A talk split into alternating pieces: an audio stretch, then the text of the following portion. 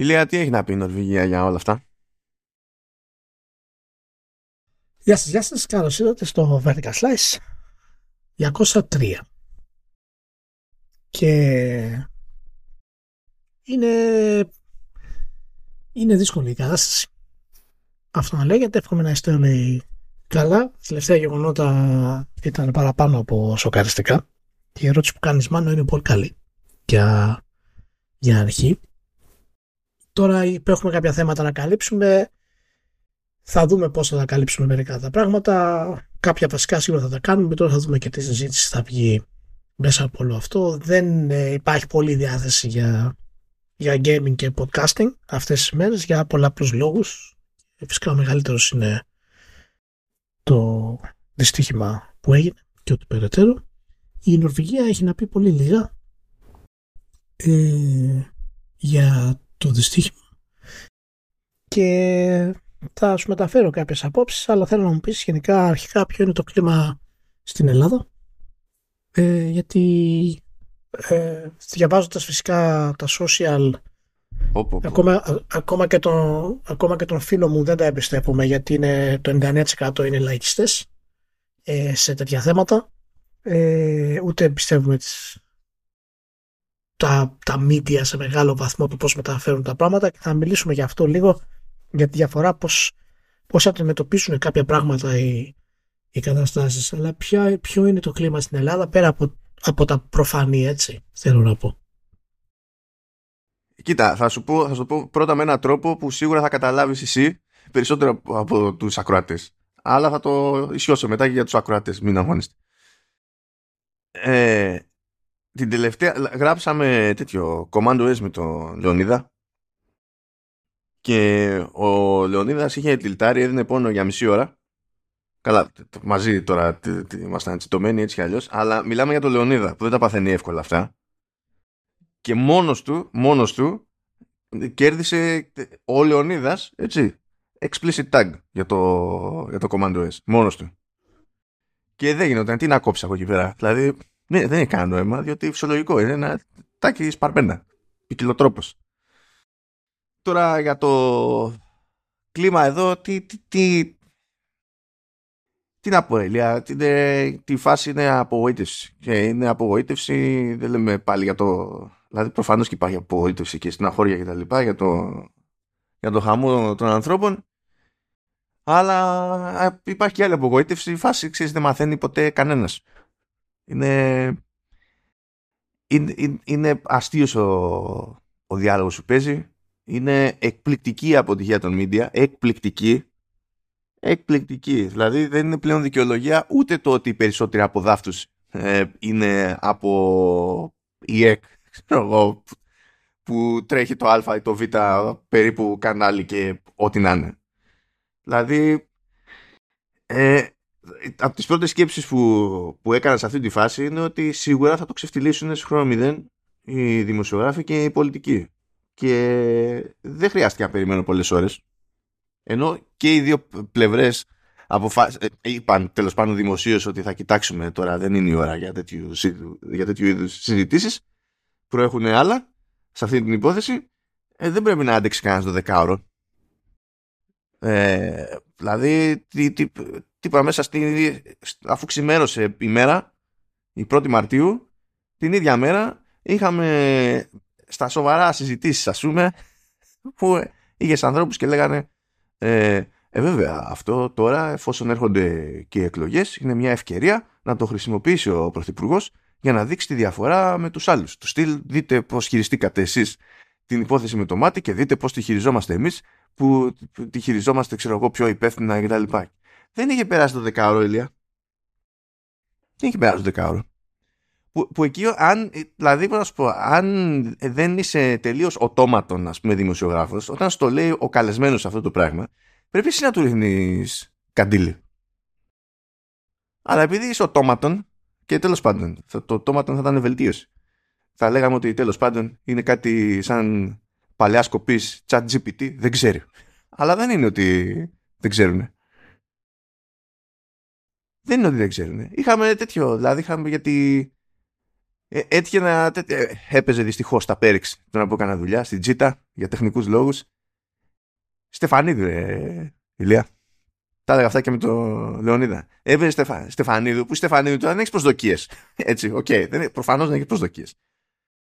Αλλά πόσο να αντέξεις να την ακούς, να έχει κολλήσει από όλα τα πράγματα σε αυτή την υπόθεση, να κάθεται και να χτυπιέται για το σταθμάρχη, αλλά όχι για, συγκεκριμένα ας πούμε, για το τι έκανε ο σταθμάρχης και τα λοιπά, αλλά για το από πού και ως πού ε, ένας ε, σχεδόν εξηντάρης με άσπρα μαλλιά που δείτε εδώ στα social του έχει φωτογραφίες με τα εγγόνια του και τα λοιπά είναι σε αυτή τη θέση. Πώς να κάνεις συζήτηση με αυτό το πράγμα; Και να στο λέει η ίδια να ξέρει ότι λέει μαλακία, το ξέρει ότι λέει μαλακία και το κάνει συνειδητά γιατί γουστάρει.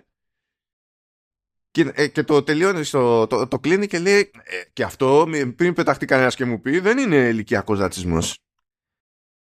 Εντάξει τώρα δεν έχει νόημα να συζητάμε για τη Στεφανίδου τώρα. Το θέμα είναι ποια είναι η στάση των media, των πιο σοβαρών media. Ποια είναι η στάση. Ποια, ποια σοβαρά media. Ποια σοβαρά media. Τα σοβαρά media είναι ο Pretenders, ας πούμε. Στο... Δεν ξέρω. των παραδοσιακά πιο σοβαρών ε, δημοσιογράφων. Είναι δυνατόν ο, ο, ο Τσίμας που καταλαβαίνω ότι προσπαθεί να πει. Είναι δυνατόν να βγαίνει ο Τσίμας που έχει 150 δισεκατομμύρια χρόνια εμπειρία ε, και να διαλέγει τη διατύπωση, διατύπωση τύπου ότι ε, ο, ο, ο, στο προηγούμενο δυστύχημα στα τέμπη με το λεωφορείο ε, ο θάνατος εκείνων των παιδιών δεν πήγε ε, τελείως χαμένος. Δηλαδή θες να πεις ως δημοσιογράφος, ξέρω τι θες να πεις, θες να πεις ότι ε, έγινε, είχαμε άλλη μια τραγωδία και αυτή η τραγωδία έγινε πάτημα για να υπάρξει μια κάποια κινητικότητα. Καταλαβαίνω τι θες να πεις. Ναι, ο τρόπος δεν είναι το «Ε, ο θάνατος δεν πήγε τελείως χαμένος». δεν είναι αυτός. Το, και δεν θα, θα μου πεις «Είμαι ο Τσίμας και είμαι χαζός». Δεν είσαι χαζός, ρε φίλε.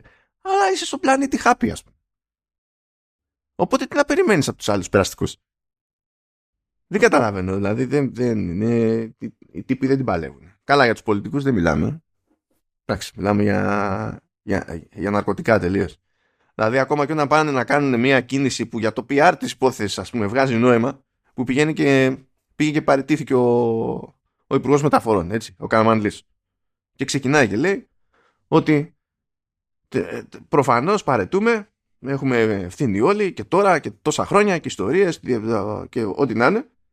Και λες, δεν μπορείς, φίλε, να το αφήσεις έτσι, να το αφήσεις εκεί, να, ακούσεις, να ακουστείς περίπου φυσιολογικός. Πρέπει μετά να πετάξεις το. Η αλήθεια είναι ότι παραλάβαμε ε, ε, τους σιδηροδρόμους σε μια κατάσταση που είναι έτσι. Μην. Μην, μην γίνεσαι κακιόζη. Λες και πρώτα απ' όλα πρέπει να μας το πείσει ότι είναι τόσα χρόνια έτσι. Χαίρομαι πολύ. Αλλά πρέπει ντε και καλά να το χρησιμοποιήσεις για το πολιτικό κομματικό της υπόθεσης. Δηλαδή δεν μπορεί να το βουλώσετε λίγο. Λίγο. Για ένα διάστημα, λίγο. Ναι. Είναι, είναι απελπισία. Εντάξει. Και μετά έχεις και η κόντρα που παίζει εδώ πέρα ύστερα είναι το τέτοιο. Είναι αριστερά-δεξιά, ω συνήθως. Διότι για κάποιο λόγο υπάρχει ένα γκρουπ ατόμων που επιμένει ότι πρέπει να χρεωθεί αυτή την ιστορία οποιοδήποτε εκτός από το σταθμάρχη και υπάρχει και το γκρουπ που υποστηρίζει το, ε, το ανάποδο ότι ε, πρέπει να, τα, να το χρεωθεί ο σταθμάρχης και κανένας άλλος. Δεν ξέρω που σας βρίσκονται. Δεν ξέρω που σας βρίσκουν. Γιατί καταλαβαίνεις τώρα. Απ' τη μία ξέρω εγώ είναι αριστερή που δεν θα την πληρώσει ο εργάτης. Ναι, ναι, ο εργάτης είναι βουφτή. Απ' την άλλη είναι οι υπόλοιποι που είναι ο Θεός να τους κάνει συντηρητικοί και ξέρω εγώ whatever και σου λέει μην, μην κουνήσουμε τη, τη φάση τώρα ε, συμφέρει πολιτικά να φταίει ένα άτομο ας πούμε που θα, το, θα πούμε ότι είναι ανικανότητα, είναι ό,τι θέλετε και το, μετατρέπουν όλο σε πολιτικό. Πεθάναν άνθρωποι, ας πούμε, πεθάναν τόσοι που ήταν και περισσότεροι ήταν και, και φοιτητές. Και γυρνάγανε, ξέρω εγώ, από τριήμερο κτλ. Και, και κάθονται αυτοί, ας πούμε, να χωρίσουν την πίτα στη Βουλή, ηλιά. Και δεν πιστεύω κι εγώ κάποια πράγματα που διαβάζω, δηλαδή τρελαίνομαι, ας πούμε. Δηλαδή κάθεται κάποιος και. Πρέπει να σου πω. Καταλαβαίνεις τώρα λέγονται πολλά πράγματα για το ποιος έχει τεχνικά πιο, ποια ευθύνη. Υπάρχει και ένα χάος εδώ πέρα με τις αρμοδιότητες των τριών εμπλεκομένων εταιριών που είναι η Hellenic Train, πρώην Τρενοσέ, ο ΣΕ και Εργοσέ. Ε, και ο ένας θέλει ντε και καλά να αυτή η εταιρεία που έχει ιδιωτικοποιηθεί. Δεν έχει σημασία τι παίζει. Άμα τους ρωτήσεις τι, ποιος κάνει τι σε αυτές τις εταιρείες, δεν, δεν ξέρουν ακριβώς οι περισσότεροι. Αλλά επειδή είμαι αριστερός, θα φταίει ο ιδιώτης. Και υπάρχουν πάλι και από την άλλη. Έτσι, στο... είναι, είναι, είναι απλά παράνοια. Είναι απλά παράνοια. Και άμα πεταχτεί κάποιος να εξηγήσει κάτι τελείως τεχνικό, του στυλ, ε, τα πράγματα λειτουργούν έτσι, ε, because reasons, και αυτό είναι έτσι, και αυτό είναι έτσι, επειδή μένει στο τεχνικό της υπόθεσης, λέει, ε, ε, βλέπεις παράπονα του στυλ και γιατί δεν σχολιάζει τη, την πολιτική, τις πολιτικές προεκτάσεις. Γιατί δεν είναι αυτός ο σκοπός του κειμένου.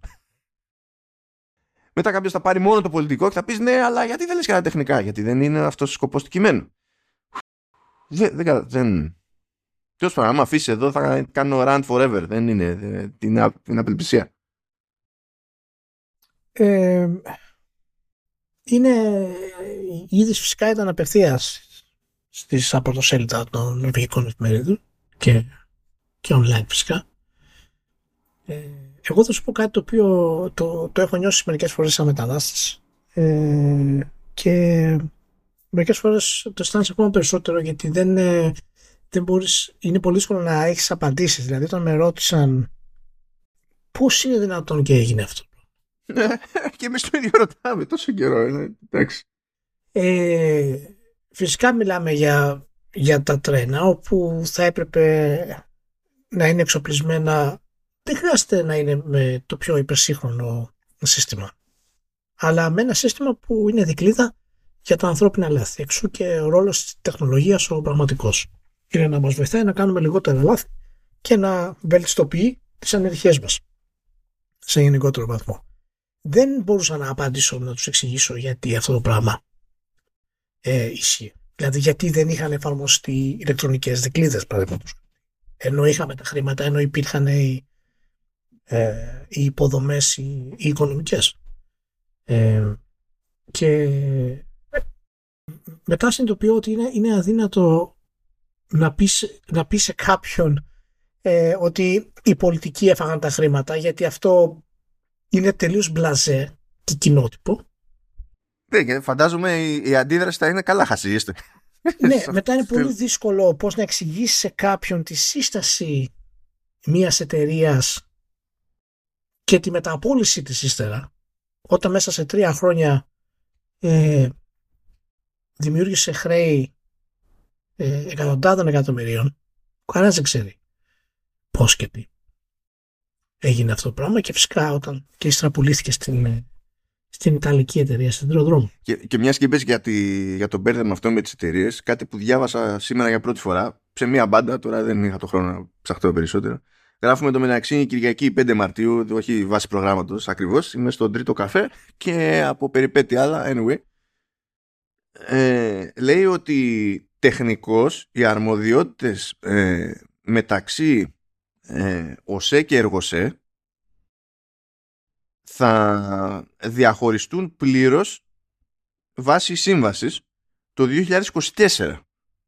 Τώρα υποτίθεται ότι είναι εξοχωριστές εταιρείες που θα έπρεπε να έχει ξέρεις, κάθε μια το λιμέρι της αλλά υπάρχει overlap ακόμη υπάρχει, αρμοδιότητες.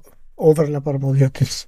Ναι, ναι, που πρέπει αυτό να διευθετηθεί μέχρι δεν θυμάμαι ποιο μήνα του 2024 και λέω καλά, εντάξει. Okay. Είναι και ο λόγος που δεν ξεκίνησε την εκπομπή λέγοντας συλληπιτήρια στις ε, οικογένειες ε, αυτών των ανθρώπων. Ε, όχι γιατί ε, δεν έχει νόημα να το πούμε, αλλά γιατί πραγματικά δεν μπορώ να καταλάβω τι σημαίνει καν αυτό. Εμένα αυτό που μου προκάλεσε η όλη αυτή η διαδικασία είναι ότι πραγματικά τα λόγια πλέον ε, δεν έχουν κανένα ε, νόημα σε κάτι τέτοιο. Δεν μιλάμε για μια ε, αεροπορική πτήση. Δεν μιλάμε για ένα τραγικό λάθος κάποιου συστήματος ε, αστάθμητου παράγοντα όπως ο καιρός ε, που ή κάποιος, κάποια μηχανική βλάβη που ήταν πολύ δύσκολο να αποφευθεί που κατέληξε στο θάνατο 30, 40, 50, 60 ή 80 ανθρώπων σε μια αεροπορική πτήση. Έτσι, μιλάμε για τρένα. Και δεν είναι δεν υπάρχει τρόπος να συνειδητοποιήσεις το, το μέγεθος και τη βαρβαρότητα αυτού του, του ατυχήματος και το ότι υπάρχουν σειρά ανθρώπων σε κέρυες θέσεις πολιτικές και σε θέσεις οργανισμού που δεν έκαναν τίποτα για να βελτιώσουν αυτή η κατάσταση τα τελευταία 5, 6, 7, 8, 9 χρόνια για να μην μιλήσουμε για πράγματα τα οποία πρέπει να έχουν γίνει εδώ και 20 χρόνια.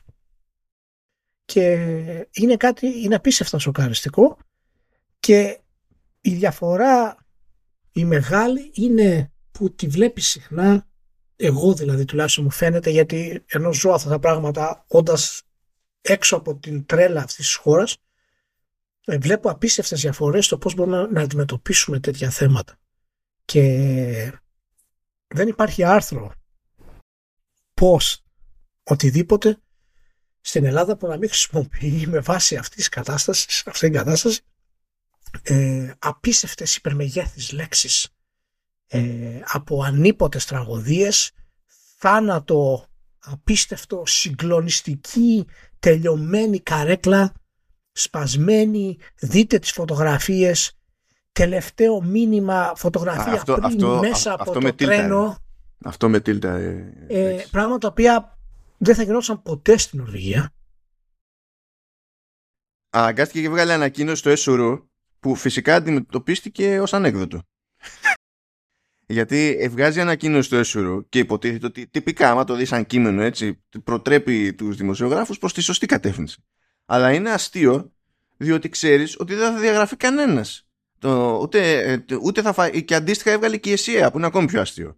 Δηλαδή, ε, η, η ΕΣΥΑ που αφήνει τον Ευαγγελάτο και τον κάθε Ευαγγελάτο, που έχουμε φτάσει στην απόλυτη ξεφτύλα να βραβεύεται ο Ευαγγελάτο για τη συνεισφορά του στη δημοσιογραφία, γενικά ως καριέρα, ε, που έχει κάνει ο ίδιος και ε, ξανά και ξανά ε, παραβάσεις ε, και δεν έχει καταφέρει να μην διαγραφεί ας πούμε και είναι όλα, είναι όλα super cool. Και αυτή η αισία σου βγάζει ανακοίνωση κατάλαβες. Δηλαδή Αυτό λέω ότι... δεν σε πιστεύει κανένας. Πολλές φορές μιλάμε ότι η διαφορά των πολιτισμών και της προόδους μιας χώρας είναι τα μέσα μαζικής ενημέρωσης. Είναι η χαμηλή ανεργία. Είναι η βοήθεια του κράτους με τα φοιτητικά δάνεια ε, χωρίς τόκο. Είναι η ιατρική περίθαλψη. Ναι, αυτά είναι βασικά κομμάτια για να μπορεί κάποιος να πάρει μια θέση όταν μια κοινωνία είναι προηγμένη τουλάχιστον μηχανικά. Αλλά σε θέματα ανθρώπων το τι σημαίνει πρόοδος αυτό μπορεί να το καταλάβεις μόνο όταν ζεις σε μια άλλη χώρα που είναι όντως προηγμένη. Πρώτον, αυτά τα πράγματα δεν γινόντουσαν ποτέ στην Νορβηγία αυτή η ανελαίτη λέλεπα των φωτογραφιών και των καναλιών ε, γιατί θα έπεφτε πέλεκης. Υπήρχε απόλυτος σεβασμός ε, σε αυτούς που χάθηκαν. Και το ζήταγα αυτό και με την αμοιαστικιά μου, η οποία ε, μου λέει ότι δεν σίγουρα υπάρχουν κουτσομπολίστικα site και τα λοιπά, αλλά δεν μιλάμε για τα βασικά ε, site και τηλεοπτικά κανάλια που θα έμπαιναν έτσι και θα καπηλευόντουσαν με τέτοιο βαθμό όλη αυτή τη διαδικασία που ναι μεν είναι μέρος και της, του, του καπιταλισμού, ας πούμε, ένα παρακλάδι του καπιταλισμού. Αλλά ούτως ή άλλως είναι μέρος και της προσωπικής ευθεξία. Ε, και αυτό σημαίνει πραγματική πρόοδος. Ε, οι αντιδράσεις των Ελλήνων και γενικά ενός λαού ο οποίος δεν έχει την απόλυτη. δεν έχει καλή εκπαίδευση σε τέτοια πράγματα είναι φυσικά να πηγαίνει στο κόκκινο. Και αμέσως να δημιουργείται ε, οι απίστευτες κατηγορίες, θεωρίες συνωμοσίας μίσος με αφορμή το μάτι μεταξύ πολιτικών ιδεολογιών ε, τα οποία είναι σοκαριστικά να τα περιγράψεις σε κάποιον σε, από άλλη χώρα ότι συμβαίνουν. Υπάρχει και το αστείο που λέω τον τελευταίο καιρό, όταν θες να δεις μια χώρα πόσο προηγμένη είναι, παρακολούθησε πώς δίνονται παρουσιάστριες της μίας χώρας και της άλλης. Τώρα να σου πω κάτι, νομίζω ότι δεν είναι ωραίο σχόλιο αυτό για το πρώην Ανατολικό μπλοκ. Δεν είσαι δίκιο. Ναι, συγγνώμη, συγγνώμη. ε, αλλά είναι, είναι πραγματικά αδύνατο και βρέθηκα σε θέση αδύνατη να περιγράψω τίποτα από αυτή την κατάσταση.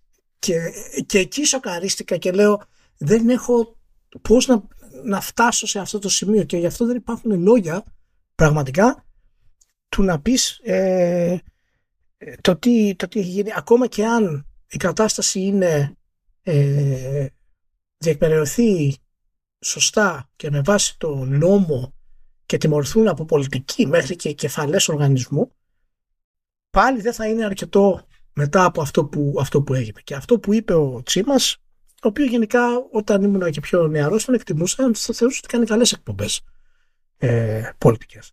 Ε, εντάξει, έκανε ένα, ένα λάθος, δεν ξέρω ποια είναι η πορεία τα τελευταία χρόνια στα ελληνικά μίντια και αν παραμένει στο, στο επίπεδο που τον θεωρούσα εγώ ότι ήταν, αλλά το να λες ότι ο θάνατος των, ε, των παιδιών στο λεωφορείο ε, έφερε και ένα καλό πράγμα, φτιάξαμε ένα δρόμο. Μα λες και πρέπει δηλαδή, να το, να, το να μην καταλαβαίνεις ότι αυτή, αυτό το σχετισμό είναι αδιανόητο να τον κάνεις. Δεν έχει σημασία εάν το ένα απέφερε το άλλο. Σημασία έχει ότι επειδή έγινε το ένα, το άλλο ακολούθησε. Και αν δεν γινόταν το ένα, δεν θα ακολουθούσε ποτέ το άλλο. Πρέπει να πεις το αντίθετο. Πρέπει να πεις λυπάμαι που αυτό το ατύχημα έφερε τη δημιουργία ενός δρόμου. Όχι χαίρομαι που έφερε τη δημιουργία ενός δρόμου. Και τώρα θα φτιάξουμε επιτέλους και τα τρένα. Αυτή μάλλον η, η αντίστροφη λογική που, που φτάνει ο μέσος Έλληνας ε, να έχει. Όπως και αυτό που είπες πριν εσύ ότι παρετήθηκε ο, ο Κραμάλης. Μπράβο λέει έδειξε λέει ε, σωστή, σωστή στάση. Τώρα, μα δεν σημαίνει τίποτα. Πρώτα απ' όλα μας κάνει τόσο μεγάλη εντύπωση στην Ελλάδα ακριβώς επειδή ποτέ δεν παρατηρεί ναι. κανένας. ναι. Πήρα το πολιτικό κόστος. Ποιο είναι το πολιτικό σου κόστος; Το ότι έφυγες αντί να μαζέψεις την κατάσταση, εκεί που τα πράγματα ήταν δύσκολα, την έκανες, συνέχισες να πληρώνεσαι ως βουλευτής κανονικά, χωρίς να πάθει τίποτα η ζωή σου.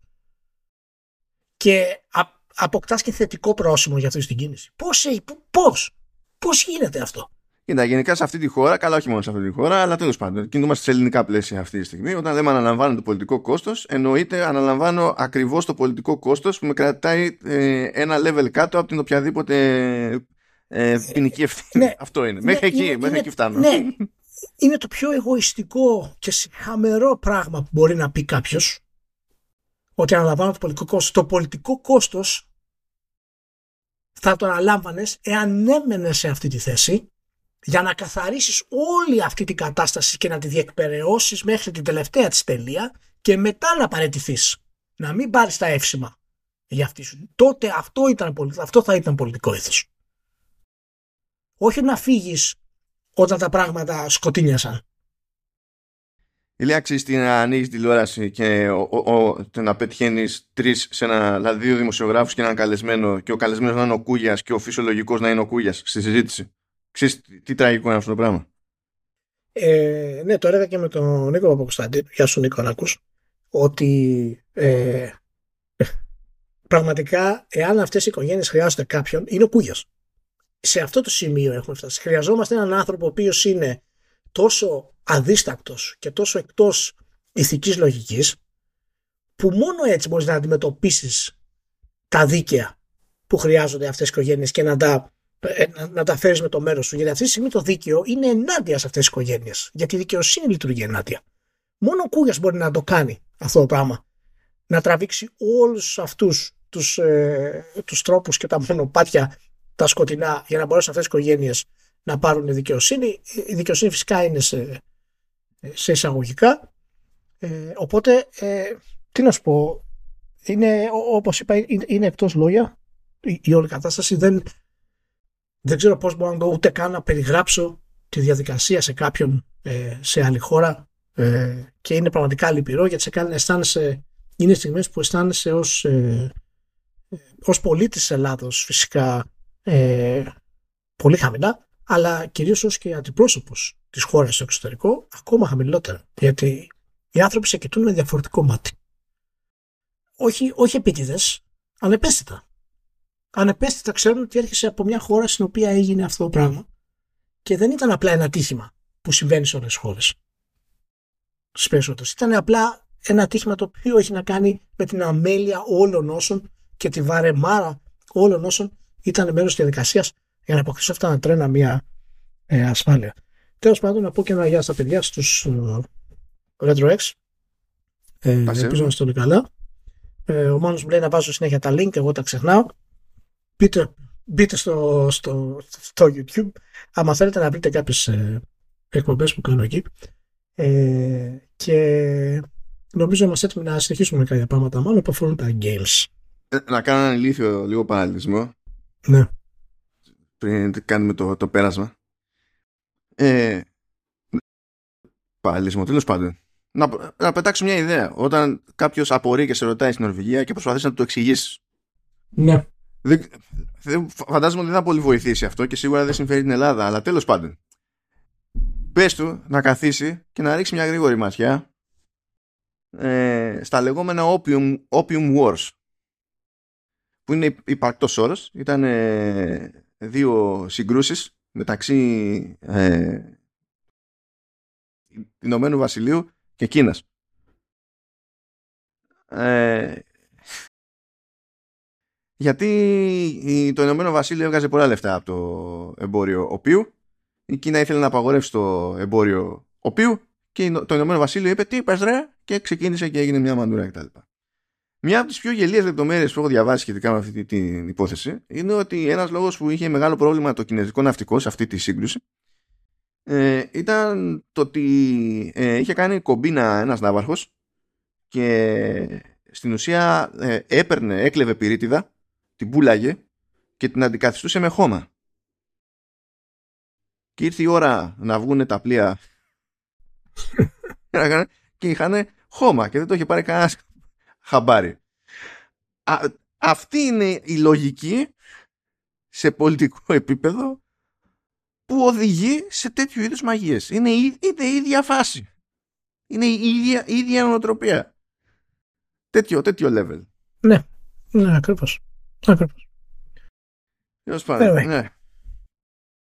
Για πάμε τώρα εδώ πέρα μπας και, και ξεχαστούμε. Και μόνος τρόπος να ξεχαστούμε είναι να το γελιοποιήσουμε με τη, με τη μία. Φίλε Ηλία, υπάρχει μια νέα θέση στο οργανόγραμμα της SEGA. Όλοι, κάποιοι άλλοι έχουν, ξέρω εγώ, Chief Creative Officer, κάτι whatever officer κτλ. Η SEGA πλέον έφτιαξε μια νέα θέση για τον Τάκα Ιζούκα και η θέση αυτή λέγεται Sonic Creative Officer. Sonic Creative Officer. Ναι. Οκ. Συγκεκριμένος ρόλος, δεν μπορείς να πεις. Sonic Creative Office. Okay. Δεδομένου ότι ο Ιζουκα έτσι κι αλλιώς ήταν υπεύθυνος για τα του Sonic μέχρι πρώτη, δεν ξέρω ακριβώς τι ρόλο βαράει η δημιουργία αυτής της θέσης. Δηλαδή, ξέρω εγώ, ήταν. ήθελε να έχει πιο ενδιαφέρον job description, ήθελε να τυπώσει νέες κάρτες, ήθελε πιο φαντεζή επιγραφή στο γραφείο. Δεν έχω αντιληφθεί. Okay. Δεν ξέρω αν πηγαίνει καν με υψηλότερη αμοιβή. Αλλά Sonic Creative Officer. Ηλία. Αυτό μου φάνηκε. Μπράβο. Καλή συνέχεια. Κουλό. ε, από σπόντα, αν και πια είναι 100 χρόνια εκτός ΕΓΑ, αλλά είχαμε πει άλλη φορά ότι είχε συλληφθεί για insider trading ο Yuji Naka. Ναι. Ο δημιουργός Sonic μεταξύ άλλων. Ε, και παραδέχεται ότι όντως ε, έκανε insider trading. trading. Μάλιστα, επίσημη παραδοχή, ε. Ναι, κανονικά. Λέει ναι, ναι, ναι. Ξεκάθαρα λέει, είχα πρώτερη γνώση ε, παιχνιδιών που ήταν σε ανάπτυξη και δεν είχαν ανακοινωθεί ακόμη κτλ. Και, και στην ουσία με αυτή τη, τη γνώση έκανε ε, προχώρησε αγορές μετοχών με τη λογική ότι άπαξ και ανακοινωθεί μετά ο τίτλος θα ανέβαινε ξέρω εγώ η αξία της μετοχής και τα λοιπά. Γιουτζινάκα Μάλιστα δεν ξέρω, μπορεί να μην έβγαινες οικονομικά, μπορεί να ζοριζόσουν, μπορεί ό,τι whatever, δεν ξέρω τι οτιδήποτε, αλλά τώρα ξέρω εγώ. Λυπηρό, λυπηρό. Και δεν θέλει πολύ μυαλό. Στην Ιαπωνία δεν πρόκειται να γλιτώσει. Όχι, στην Ιαπωνία δεν έχει τέτοια. Και έχει, και έχει... Όχι, όχι. Μιλάμε για μια, μια χώρα που έχει. Ε, δεν έχει μπέγκλημα καν. Βασικά, αν, αν στην Ιαπωνία σου ασκηθεί δίωξη, είσαι χαμένος από χέρι. Είσαι Διότι- χαμένος από χέρι. Ναι. Η, η λογική του, ε, του Ιαπωνικού συστήματος ε, είναι ότι πετυχαίνουν, άπαξ και πάει κάτι στα δικαστήρια, πετυχαίνουν 99% καταδίκη, διότι φροντίζουν Ναι. να διαλέγουν τις υποθέσεις που είναι σιγουράκια Ναι, ναι, ναι. και αν κάνουν τον κόπο να σε, να σε σύρουνε, τον έφαγες. Είναι, Ναι. είναι τόσο απλό. Έτσι, έτσι. Έτσι είναι. Οπότε, ναι. Είναι, είναι μια λυπηρή διαδικασία για ένα θρύλο της βιομηχανίας και ένας από τους κορυφαίους ε, designers φυσικά ε, που, που έχουν περάσει και ήταν μέρος ακόμα και της προσπάθειας της, ε, της Sega να δημιουργήσει ε, το Sega Technical Institute, το λεγόμενο ST, το οποίο η Sony μετά πήρε ας πούμε, το, το blueprint και να φτιάξεις τα, τα στούντιο της. Είναι, είναι λυπηρό. Είναι λυπηρό. Ε, δεν ξέρω πραγματικά αν ήταν θέμα οικονομικό. Πραγματικά δεν, δεν ξέρω κατά πόσο πρόβλημα να έχει αυτός ο άνθρωπος οικονομικό. Φαντάζομαι ότι παίρνει σίγουρα δικαιώματα από τις κινηματογραφικές ταινίες του Sony. Σε κάποιο βαθμό. Κάποιο ποσοστό παίρνει. Και οι εταιρείε έχουν κάνει πολύ μεγάλη επιτυχία. Τέλος πάντων, όλα αυτά είναι υποθέσεις. Δεν ξέρω το κι εγώ ακριβώς τι, αλλά είναι πραγματικά λυπηρό. Οπότε δεν νομίζω να το δούμε σύντομα το Γιουτσινάκα ενεργό. Καλά, τώρα, τώρα πάει βασικά. Έτσι κι αλλιώς δηλαδή. Ε, ε, ε, είναι τα, έχει και τόσα χρόνια στην πλάτη. Ε, ήταν και από στραβή σε στραβή εδώ και 10-15 χρόνια. Έρχεται και αυτό και ασάκι στην τούρτα. Λες τώρα καλά κρασιά δεν παίζει. Γεια σας. Ναι, έδεσε. έδεσε. Ε, πάμε σε ένα άλλο περίεργο. Θέλω να μου πεις Ηλία πόσο καημό είχες για τα franchises της THQ Nordic που δεν σου έφτανε να έχεις το περιθώριο να μπεις σε ένα web store και να αγοράσεις merchandise ως fan; Γιατί ήθελες να έχεις μια πιο fancy εμπειρία ας πούμε να μπεις σε ένα κατάστημα αλιανικής που να υπάρχει ακριβώς για τους fans της THQ Nordic. Δεν ξέρω... Αυτή την πρόταση δεν κατάλαβα τώρα. δηλαδή, σε παρακαλώ. σε παρακαλώ, δηλαδή. Όταν το είδα και λέω τι κάνουνε; Δεν είναι- Ωχ, Παναγία. Ε, η η THQ Nordic ε, ε, αποφάσισε να ανοίξει κατάστημα λιανικής στη Βιέννη. Το περίεργο δεν είναι ότι θέλει να πουλήσει merchandise. Έτσι. Όλοι θέλουν να είναι σε θέση να πουλήσουν merchandise γιατί έχει, έχουν ωραίο περιθώριο κέρδους κτλ. Κανένα πρόβλημα. Έτσι κι αλλιώς είχε web store, μπορούσαμε να πάμε άμα θέλαμε να αγοράσουμε. Λειτουργεί και για την Ευρώπη, λειτουργεί και για την Αμερικανική αγορά κτλ. Κομπλέ όλα. Έτσι. Δηλαδή το fandom, ας το πούμε, ε, ο, ο σκληροπυρηνικός του Gothic και του Alex που έχει πει θα αφήσω budget στην άκρη για να πάρω hoodie Gothic. Δεν ξέρω ποιον περιγράφω. Ξέρω ποιοι είναι οι, θα- οι fans του Gothic. Δεν ξέρω όλο αυτό το υπόλοιπο σε ποιον αντιστοιχεί. Ε, και ε, θα του έλειπε αυτό το πράγμα. Δεν το... Δεν... Θα μου πεις δημιουργεί κανένα πρόβλημα; Όχι. Αλλά Όχι. το βλέπεις και αναρωτιέσαι για το thought process το, στην DHQ Nordic. Δηλαδή κάποια στιγμή κάποιος το πέταξε αυτό και λέει «Ρε- ρε παιδιά να μην κάνουμε αυτό και αυτό. Και θυμάμαι μετά το meme που είναι και καλά σε ένα company meeting και υπάρχουν και ένα θέμα και πετάνε οι πρώτοι δύο υπάλληλοι μια ιδέα, πετάει ο τρίτος μια ας το πούμε καμένη ιδέα και ανάλογα με το, με το στόχο του meme τέλος πάντων βγαίνει το νόημα αλλά Ναι. πάντα ο τρίτος τρώει σουτ έξω από το παράθυρο αυτό κάτι δεν λειτουργήσε εδώ. Ήταν πολύ καλό το παράθυρο. Δεν ξέρω τι, τι παίχτηκε. Αλλά οκ. Ναι. Οκ. Έχει...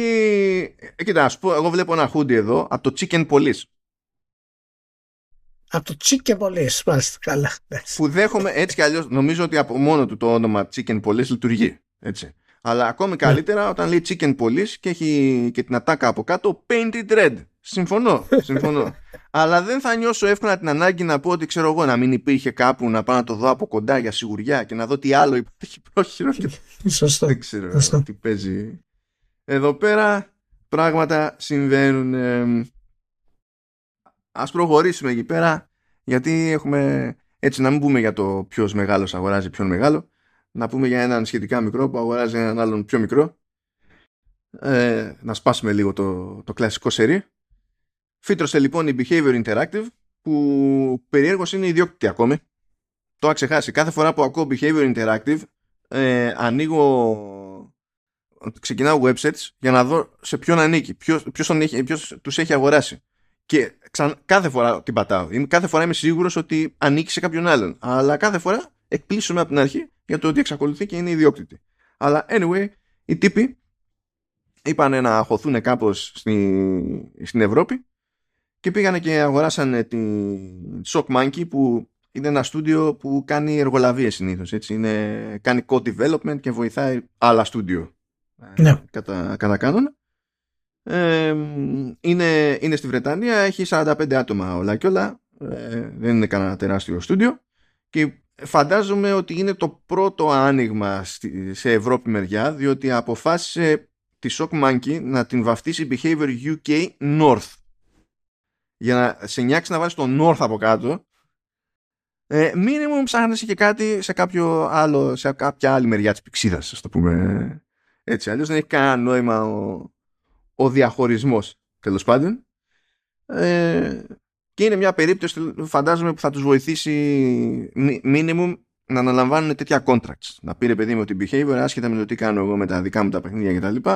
Έχω και ένα περιθώριο να αναλαμβάνω και τις δουλειές που έχει συνηθίσει να αναλαμβάνει ένα στούντιο σαν την Shock Monkey και να βγαίνει κανένα φράγκο από εκεί πέρα. Διότι, διότι κατευθείαν περνάω στο, στο επόμενο ε, μπορεί να μην βγει η κινηματογραφική μεταφορά του Dead by Daylight. Που είναι επίσης της Behavior Interactive που είναι μια βασικά είναι εμπορική επιτυχία έτσι στανταράκι εδώ και χρόνια της, της Behavior η αλήθεια είναι. Πρέπει να τους βγάζει τεράστια λεφτά είναι ένα παιχνίδι, δεν ξέρω αν έχεις σχοληθεί καλά, δεν έχω παίξει καθόλου. Απλά αν έχεις νοιαστεί να συνειδητοποιήσεις τι είναι, Ηλία, ή όποιος μας ακούει. Για πες. Ε, είναι, είναι multi το παιχνίδι και ναι, ναι. είναι τέσσερις παίκτες που προσπαθούν να μείνουν ζωντανοί και υπάρχει ο πέμπτος που παίζει το ρόλο του δολοφόνου. Και αυτό που έχουν κάνει και τους έκατσε πέρα του κόνσεπτ του ίδιου του παιχνιδιού που με την κατάλληλη παρέα έχει τη φάση του, αλλά δεν είναι κάτι που έχει κάνει μόνο το Dead by Daylight, ε, είναι ότι πηγαίνουν και κουμπώνουν σε διάφορα horror IPs, κάνουν συνεργασίες κτλ. Οπότε θα πάνε και θα σου φτιάξουν ένα chapter και καλά, DLC στην ουσία, και έχουν άπειρα DLC πραγματικά, που θα είναι κονέ με την Konami για το Silent Hill, οπότε ο ένας θα είναι Pyramid Head και οι άλλοι θα είναι ξέρω εγώ ό,τι να είναι θα πάει και θα κάνει ένα κονέ με την Capcom και θα έχει χαρακτήρες από Resident Evil. Θα πάει και θα κάνει κονέ με δεν θυμάμαι ποιο στούντιο κτλ. Και, και θα κάνει, ξέρεις, από Friday the 13th και, και τα συναφή. Οπότε πηγαίνει και πατάει πάνω στο pop, ας το πούμε, της υπόθεσης και το πηγαίνει θεματικά όπου να είναι. Γιατί από τη στιγμή που δεν είναι κάτι που έχει κάποια, κάποιο καημό ας πούμε για story, δεν έχει αρχή, είναι multi. Δηλαδή το, το φτιάχνεις νέα skins ξέρω εγώ και, και δίνεις πόνο. Ε, και έχει πετύχει αυτό εμπορικά. Και πετύχανε και κάτι που ακόμη πιο περίεργο για μένα. Ε, το κονέ για την κινηματογραφική μεταφορά που δεν ξέρω τι θα μεταφέρουν δεδομένου κουμπώνουν ό,τι IP είναι πάνω. Ε, το κάνανε με την Blumhouse η οποία Blumhouse είναι ένα στούντιο τύπου boutique που λένε και έχει σχεδόν εξειδίκευση στα horror. Ναι και παίζει κονέ στην ουσία με τον Jason Blum που τρέχει προφανέστατα την Blumhouse και με τον James Wan ο οποίος εντάξει δεν είναι σίγουρη επιτυχία κάθε φορά που καταπιάνεται με χώρο στο σινεμά αλλά είναι σταθερή φιγούρα στο χώρο δηλαδή δεν πήγανε τσίπικα θέλω να σου πω δεν είναι, δεν ναι, είναι ναι. μουφοντήλ αυτό τώρα ναι. τι, τι, μπορεί να κάνει κάποιος με το Dead by Daylight δεν ξέρω αλλά αυτό δεν είναι μουφοντήλ Μάλιστα. Ωραία. Ε, είχαμε ένα άλλο επίσης που τέλος πάντων Είχαμε, το, είχαμε μια παρουσίαση Pokemon. Ναι, ναι, ξέρουμε. Ανακοινώθηκε expansion για τα Pokemon Violet και, και τα συναφή. Ναι, ναι, ναι, το ξέρουμε.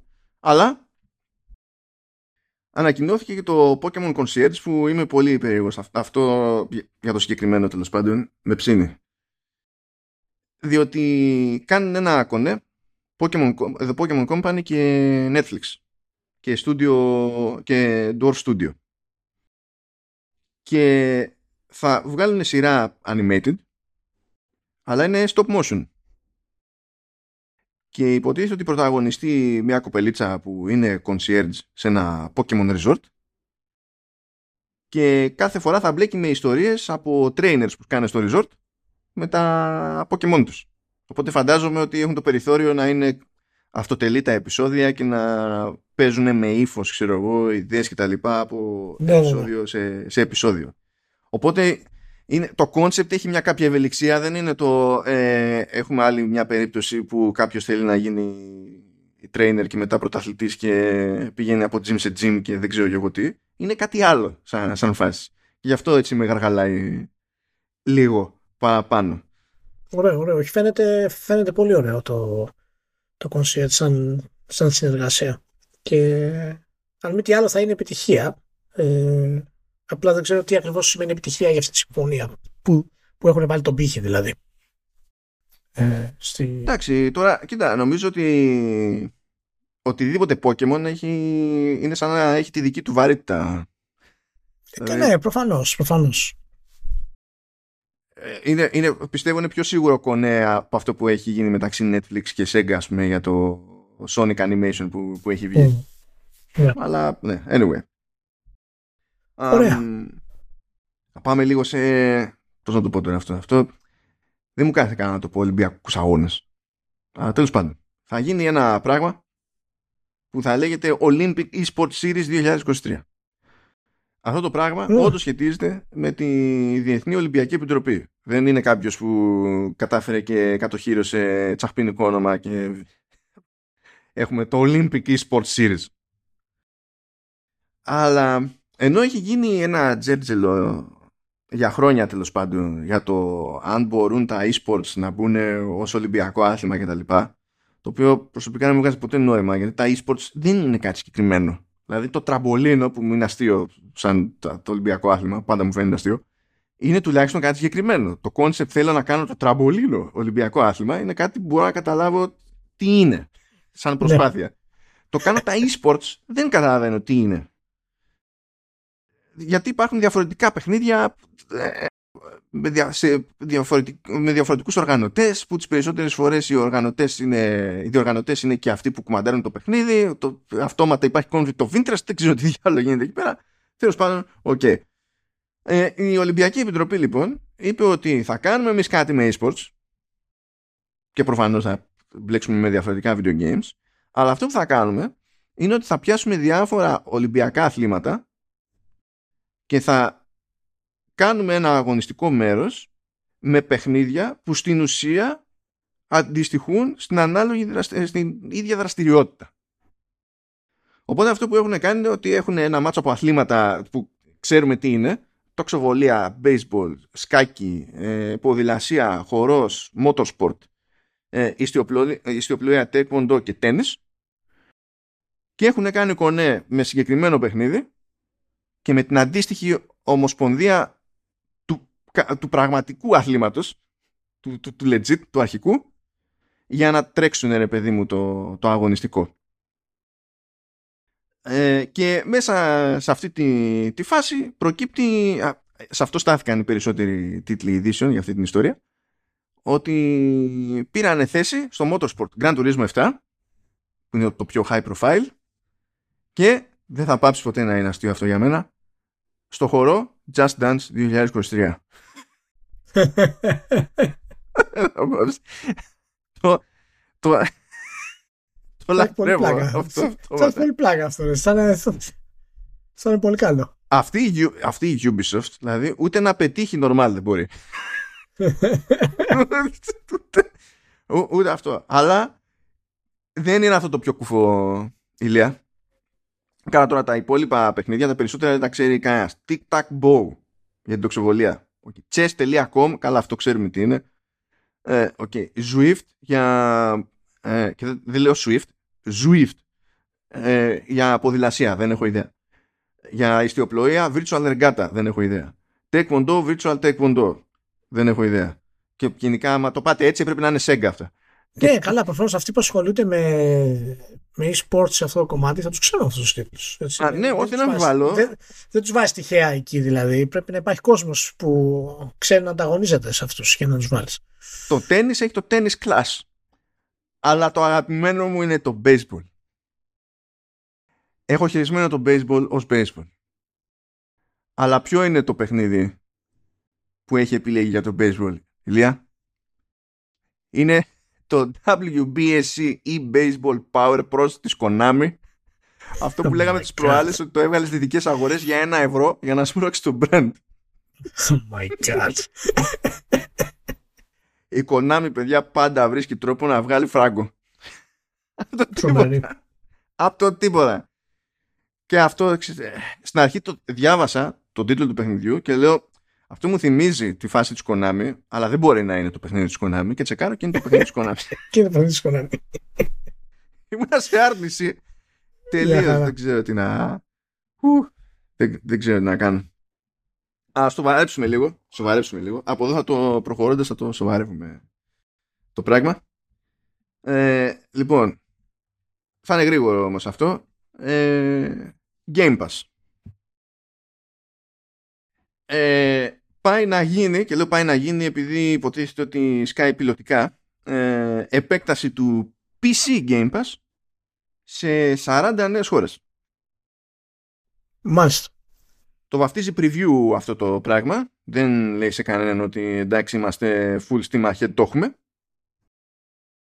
Ε, η περίπτωση που ας το πούμε ε, μας αφορά εδώ πέρα τουλάχιστον ε, αφορά πιο εύκολα τους ακροατές μας ή πιο προβλέψιμα τους, τους ακροατές μας είναι ότι σε αυτή τη λίστα είναι και η Κύπρος. Αλλά παίζει πολύ, πολύς λαός. Ε, Αγαπημένη περίπτωση είναι το Liechtenstein, το ξέρετε. Είναι αυτό, φαντάζομαι, περιμένουν περίπου 8 άτομα εκεί να βάλουν το, το PC Game Pass. Που να το βάλουν γιατί δεν έχω κανένα θέμα.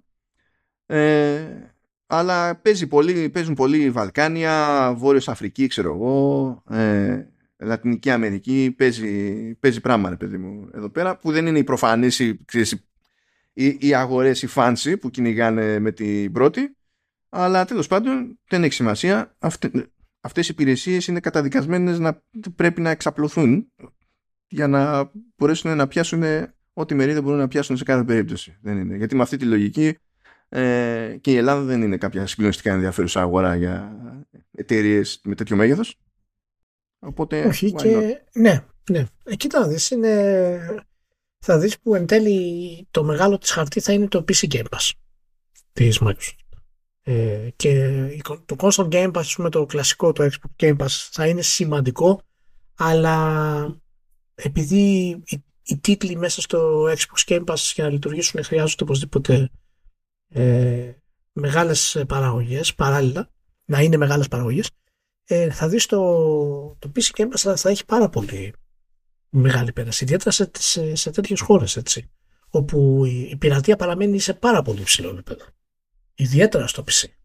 Υπερβολικά υψηλό επίπεδο. Ακόμα δηλαδή γιατί, και με... γιατί είναι οικονομίες αλλιώς. Ακριβώς, ακριβώς. Είναι οικονομίες διαφορετικές. Πολύ διαφορετικές. Και εάν καταφέρει η Microsoft και ρίξει τις συνδρομές αυτές στο, στο PC ας πούμε παραδείγματος χάρη σε 3 ευρώ το μήνα ή κάνει ωραία κόλπα, αφήσει δηλαδή ωραία κόλπα να γίνουν ε, θα έχει πολύ υψηλό penetration ε, το Xbox, το, το PC Game Pass. Και ε, είναι, ε, ε, εγώ εύχομαι να, εύχομαι να πάει καλά ε, το, το, το PC Game Pass. Ιδιαίτερα δηλαδή το, το PC Game Pass.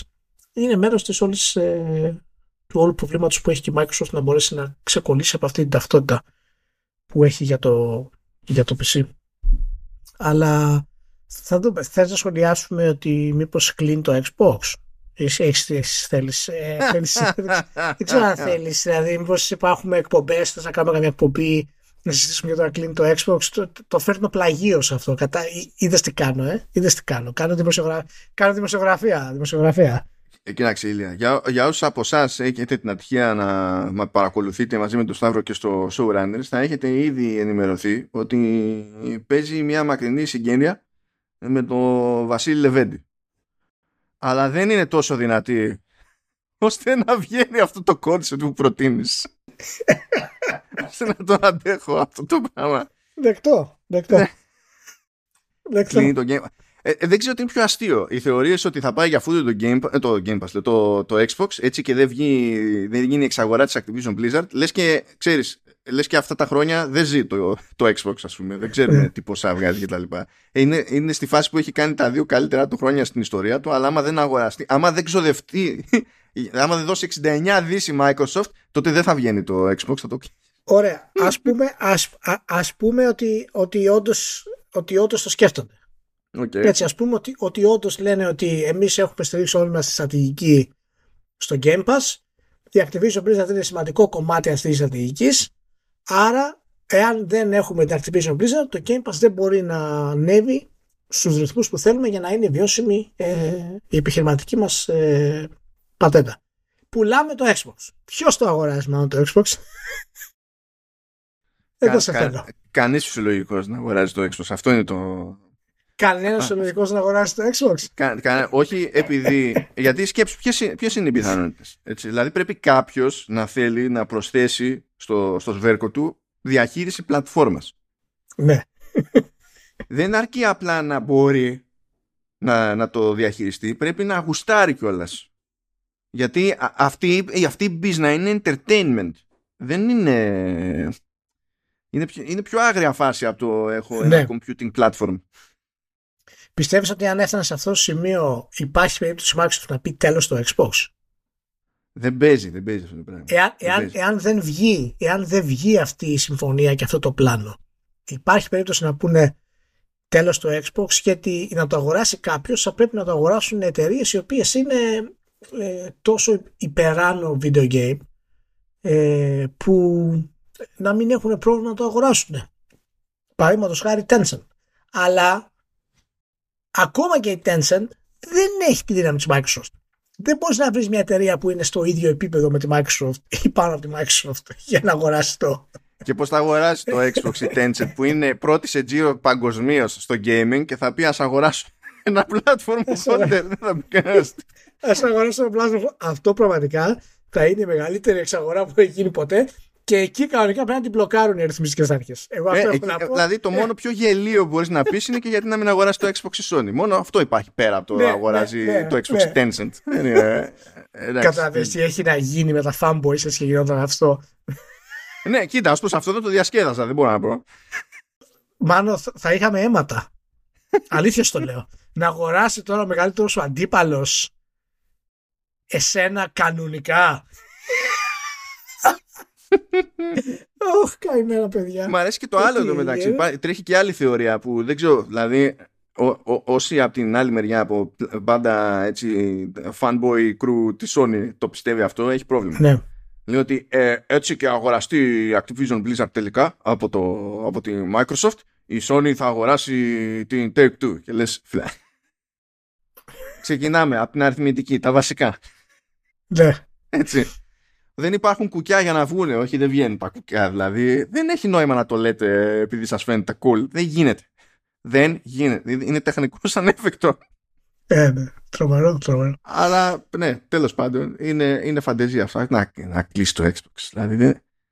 ποια, ποια, business, ποια business που κάνει ε, ξέρω εγώ 16 δις τζίρο το χρόνο κλείνει.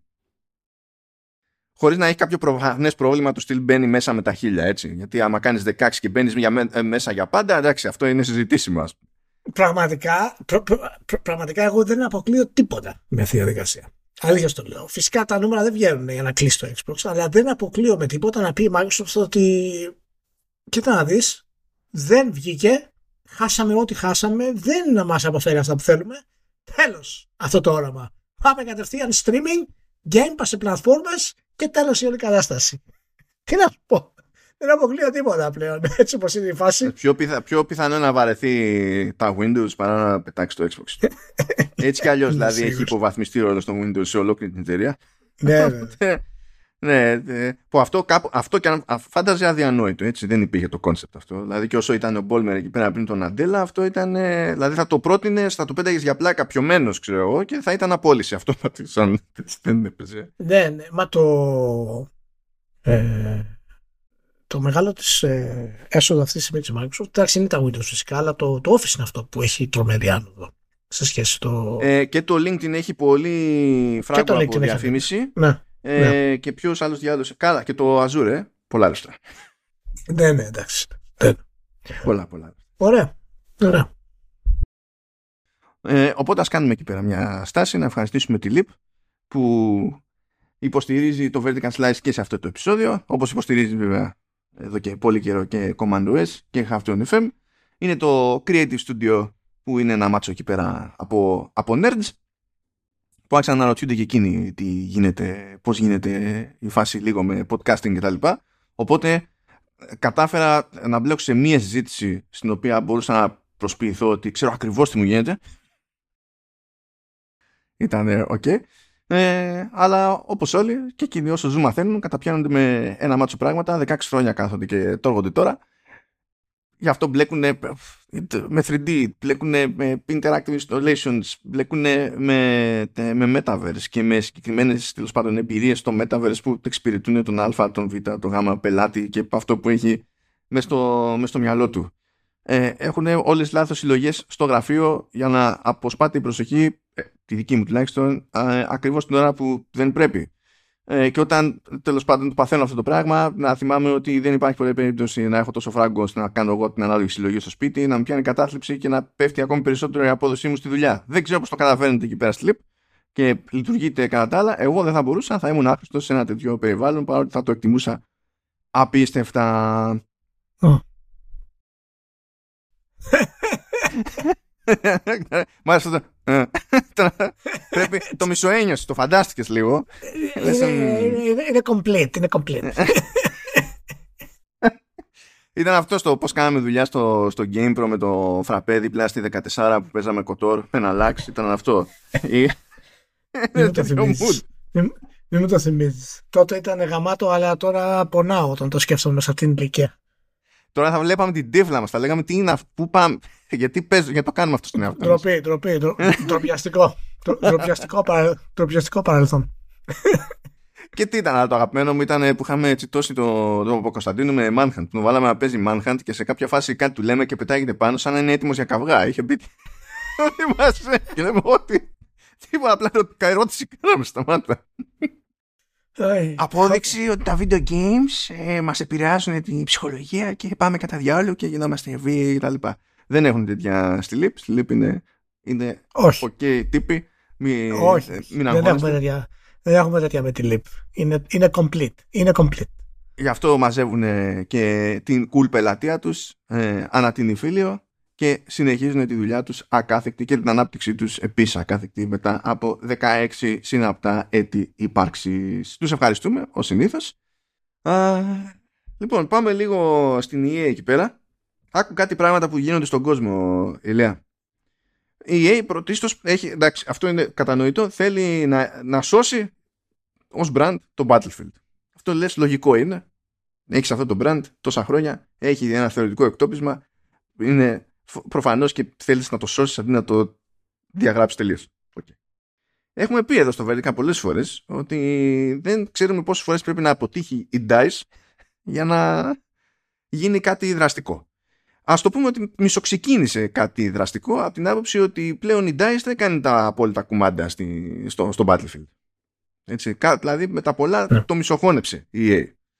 Ναι. Αλλά άκου να δεις τι γίνεται, τι γίνεται στην EA. Δεν ξέρω πρέπει να φάγανε κάτι για να τους πείράξει. Ε, θα αφήσουν λέει στην DICE το κομμάτι του multiplayer που ναι. αυτό δεν μου λέει κάτι συγκεκριμένο διότι υποτίθεται ότι το Battlefield το τελευταίο γύρισε να είναι μόνο multiplayer για να πέσει η πολυπλοκότητα και να τα πάνε καλύτερα και τα κάνανε σκατά αλλά φτιάχτηκε και ένα έξτρα, φτιάχνεται και μια έξτρα ομάδα στην DICE που θα λειτουργήσει υποστηρικτικά λέει στη Ridgeline Games η οποία Ridgeline Games είναι νέα ομάδα που θα αναλάβει single player Battlefield. Single player Battlefield. Στην EA. Στην EA. Ένα περίεργο πράγμα με, τη, με την EA. Ρίχνει λεφτά στο, στο, στο, στο Star Wars Jedi με τα τέτοια. Δηλαδή δεν ε, κάνει κάτι περίεργα πράγματα. δηλαδή δεν σε είχα έτσι EA αφού τα είχαμε συμφωνήσει. Ότι πλέον το single player δεν έχει νόημα.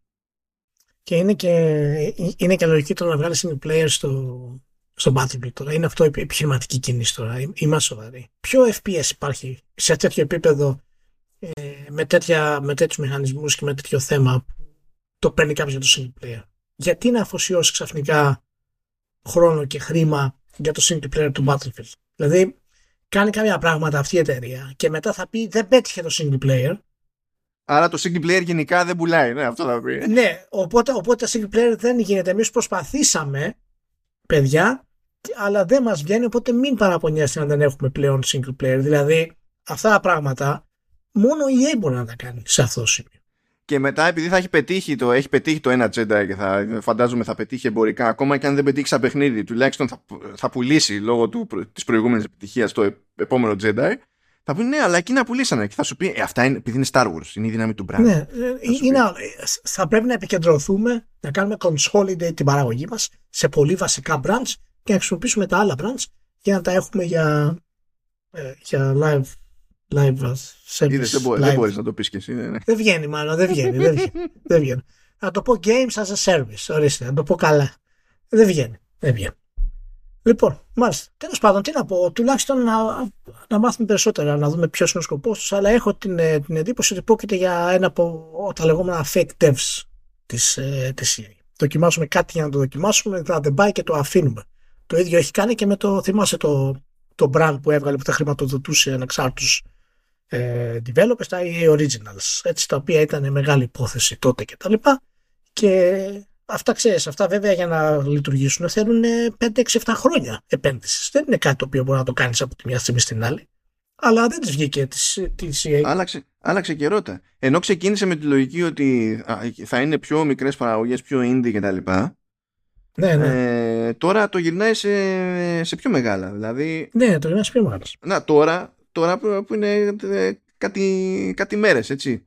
Που που έχει βγει. Ναι, εβδομάδες μάλλον. Βγήκε το Wild Hearts που είναι τώρα από την Omega Force της Kuwait Tecmo. Δηλαδή ναι.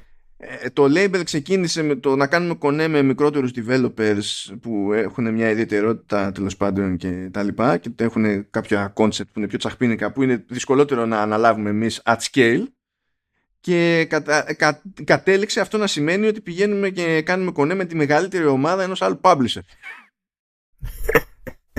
Δεν ξέρω τι σημαίνει. διάβαζα εντωμεταξύ κάποιες συνεντεύξεις ε, επ' αυτού, γιατί έγινε αντιληπτή αυτή η στροφή, όσο να πει. Ναι. Ε, και λέει ότι όχι, αυτό δεν σημαίνει λέει, ότι δεν θα έχουμε άλλες μικρότερες παραγωγές. Απλά κάνουμε πλέον και, και τέτοια. Τότε τι νόημα έχει. Τι νόημα, δηλαδή. Ε, δεν θα σου πω εγώ ε, δεν έχει λόγο ύπαρξης το Wild Hearts. OK, okay, ξέρω εγώ, έχει λόγο ύπαρξης.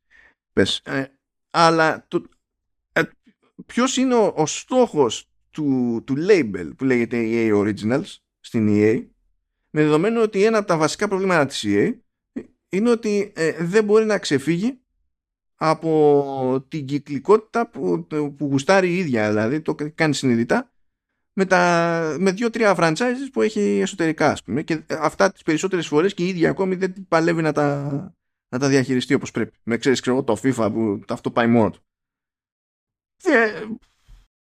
Είναι ευκαιρία, ήταν ευκαιρία για την EA να ε, πει ότι ε, χτίζω σχέσεις με ανερχόμενους και μαθαίνω και κάτι από αυτή τη διαδικασία. Αν και γενικά τουλάχιστον ακούγεται από εδώ και από εκεί ότι σε αυτά τα κονέ που κάνει που δεν είναι ένα στάνταρ στυλ συμφωνίας είναι ανάλογα τώρα με την περίπτωση τι προτεραιότητες έχει κάθε πλευρά σε κάθε περίπτωση σε κάθε παιχνίδι είναι ότι Ω προς αυτό το κομμάτι τα πηγαίνει αρκετά καλά και δεν έχουν παράπονο οι developers που κάνουν κονέ με originals. Και δεν το λέω τώρα επειδή συνήθως βγαίνει ο Φάρες και λέει Σούπερ κάνω τι γουστάρω.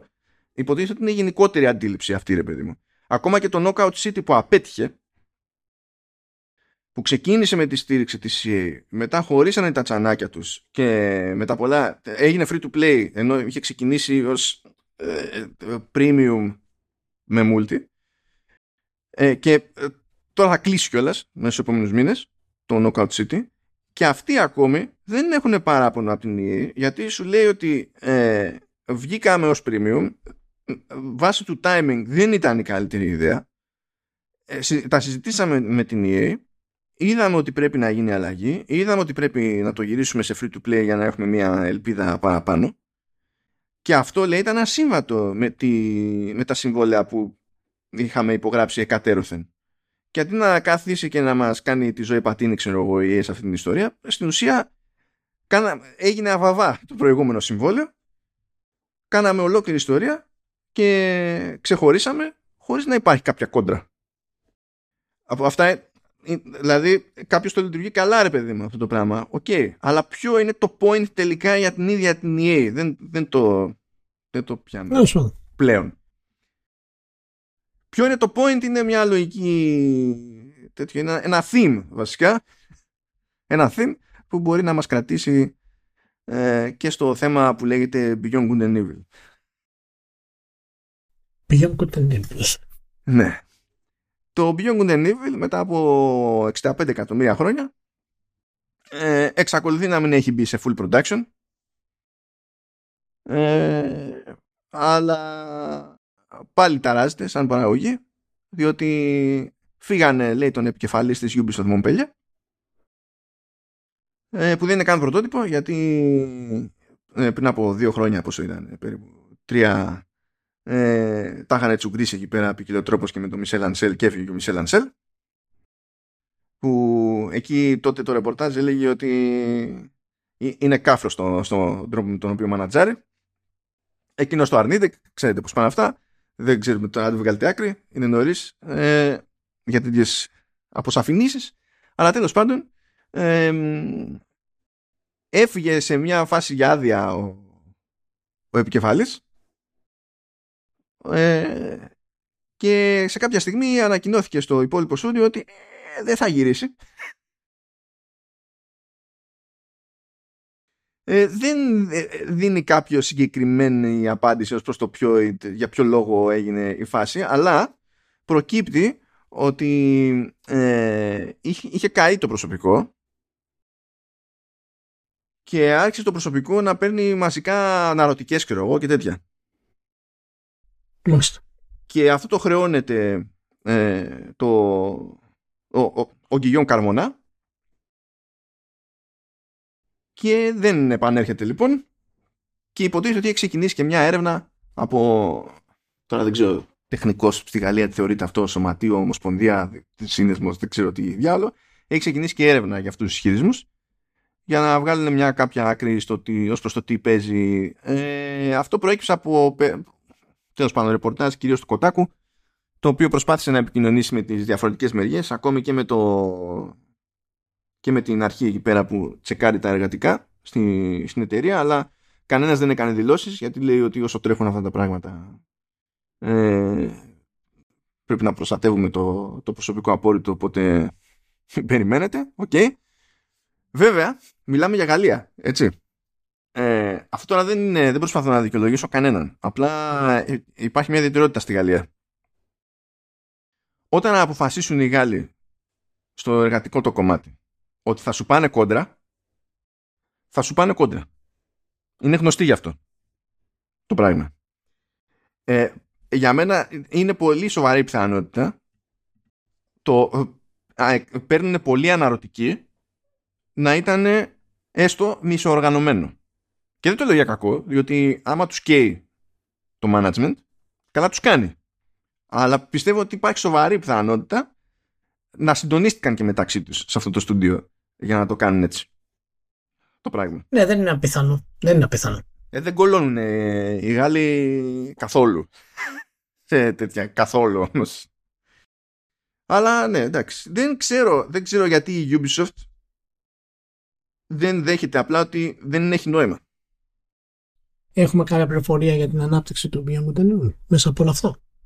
Όχι, μόνο η διευκρίνηση που έχει γίνει, γιατί και αυτό δεν ήταν ξεκάθαρο στην αρχή και μετά την πρώτη δημοσίευση του ρεπορτάζ αποσαφηνίστηκε είναι ότι δεν έχει μπει σε full production. Γιατί αρχικά το ρεπορτάζ έλεγε ότι ακόμη δεν είναι στο pre-production. Αλλά δεν είναι σε full production. Οπότε θεωρητικά είναι κολλημένο για πάντα στο pre-production. Και έχει, έχουν γίνει αλλαγές κατευθύνσεις, λέει, 500 φορές, ε, κατεύθυνσεις 100 φορές κτλ. Που πάλι τι σημαίνει αυτό; Ε, ναι. Αντιβγαλάκι. Τι να πω γι' αυτό. Δηλαδή, τέτοιο, τέτοιο, τέ, τέτοιο βιασμό αγαπημένου τίτλου δεν πετυχαίνεις κάθε μέρα. Όχι, αλλά εντάξει. Νομίζω ότι είναι και κατάσταση που προέρχεται από το αρχικό development ε, του Ansel και φυσικά δεν έχουμε πληροφορίες αλλά δεν θα μου φανεί καθόλου απίθανο αν κατά τη διάρκεια της παραγωγής αποφασίσαν στην ουσία να το ξαναρχίσουν από την αρχή και αναπόφευκτα για να προλάβουν τους χρόνους μάλλον σημαίνει ότι πρέπει να δουλέψεις 24 24 Δηλαδή προσπαθείς, ξέρω εγώ, πόσο καιρό ήταν σε, στο design phase και σε προπαραγωγή στην ουσία. Ήταν δύο χρόνια με τον Ansel. Έτσι, πόσοι από αυτή τη δουλειά κρατήσανε. Ο, ήταν παραπάνω γιατί ε, ανακοινώθηκε εκ νέου το 17 και ο Ansel έφυγε το 20. Ναι. ναι. Πόσοι λοιπόν δουλειά από αυτή κρατήσανε. Ε, ποιο είναι το νέο πλάνο για να μην ακυρωθεί το παιχνίδι. Γιατί αν τους είπαν ότι κοίτα να δεις, εμείς πρέπει να το βγάλουμε το παιχνίδι μέχρι ε, το φθινόπωρο του 24, παραδείγματος χάρη, πάει να πει ότι σε έχουν πάει από πίσω αυτή τη στιγμή. Ε. Και για να το προλάβεις αυτό το πράγμα είναι διανοητό και δεν πρόκειται να βγει και της προκοπής. Είναι, είναι πάρα πολύ δύσκολο. Οπότε μπορεί να είναι μέρος ε, αυτών των προβλημάτων ε, το θέμα της ανάπτυξης. Αλλά εντάξει, από τη στιγμή που δεν ξέρουμε τίποτα για τον τίτλο στην ουσία και το πού θέλει να το πάει η Ubisoft, ας κρατήσουμε μία πισενή να δούμε όποτε τουλάχιστον έχουμε πληροφορίες τι σημαίνει και, και πού, πού πάει δηλαδή όλη αυτή η κατάσταση. Εδώ πλέον δεν ξέρουμε αν η Ubisoft ξέρει πού πάει. Ναι. ναι. Ούτε, ούτε καν αυτό. Α, και σαν τέλος πάντων, σαν κερασάκι απλά για να δώσει μια έξτρα γεύση παραπάνω ε, για, που λέω για, τα, για τους Γάλλους και τα εργατικά στη Γαλλία παίζει νόμος που απαγορεύει τον εργοδότη να επικοινωνεί με τον υπάλληλο για θέματα δουλειάς εκτός ωραρίου και αν το κάνει παίζει πρόστιμο για να καταλάβετε το, το level έτσι που, αυτό σχεδόν σε οποιαδήποτε άλλη χώρα ε, αν περνούσε πιο σοκαρισμένοι θα ήταν οι, οι, οι εργαζόμενοι γιατί δεν θα πίστευαν ότι πέρασε αυτό σαν ρύθμιση. Πάμε να φύγουμε από αυτό. Λοιπόν, η Λία βγήκε, βγήκαν υποψηφιότητες για τα μπάφτα. Ε, θα ξεπεράσω το, ε, το God of War Ragnarok είναι το παιχνίδι με τις περισσότερες υποψηφιότητες ever στα από αυτό τέτοια του BAFTA Games. Θα το ξεπεράσω. Okay και θα το ξεπεράσω αυτό διότι έχει γούστο λίγο η φάση με τις κατηγορίες που νομίζω είναι running theme με την πάρτη μας. Έχουμε πάντα κάποιες κατηγορίες στις οποίες απορούμε. Για το, γιατί υπάρχουν, ξέρεις, όχι γιατί είναι ναι. υποψήφοι αυτοί που είναι, αλλά γιατί υπάρχουν είναι καν. Ε, είναι αλήθεια, είναι αλήθεια. Δηλαδή, για κάποιο λόγο στα BAFTA η κατηγορία Game of the Year βγαίνει με ψηφοφορία κοινού. Ειδικά η κατηγορία του Game of the Year. Ε, ναι. βγάζει, ε, ε, βγάζει μπάφτα τις υποψηφιότητες έτσι, και σου λέει Elden Ring, God of War Ragnarok, Horizon Forbidden West Αμάν πιάνω. Immortality, Marvel Snap, Stray. Ναι, ναι. Λες, ωραία, δεν είστε τελείως off, αλλά αυτό το Forbidden West, παιδιά, δηλαδή ούτε για κομπάρσο, τέλος πάντων, σε τέτοια κατηγορία. Ε, τώρα, πώς ξέρεις ότι οι διοργανωτές των BAFTA ξέρουν ότι δεν είναι η καλύτερη ιδέα το έχουμε το κοινό για το Game of the Year; Υπάρχει έξτρα κατηγορία που δεν ε, ψηφίζει το κοινό εκεί πέρα που λέγεται Best Game που για κάποιο λόγο είναι διαφορετική υπόθεση από το Game of the Year.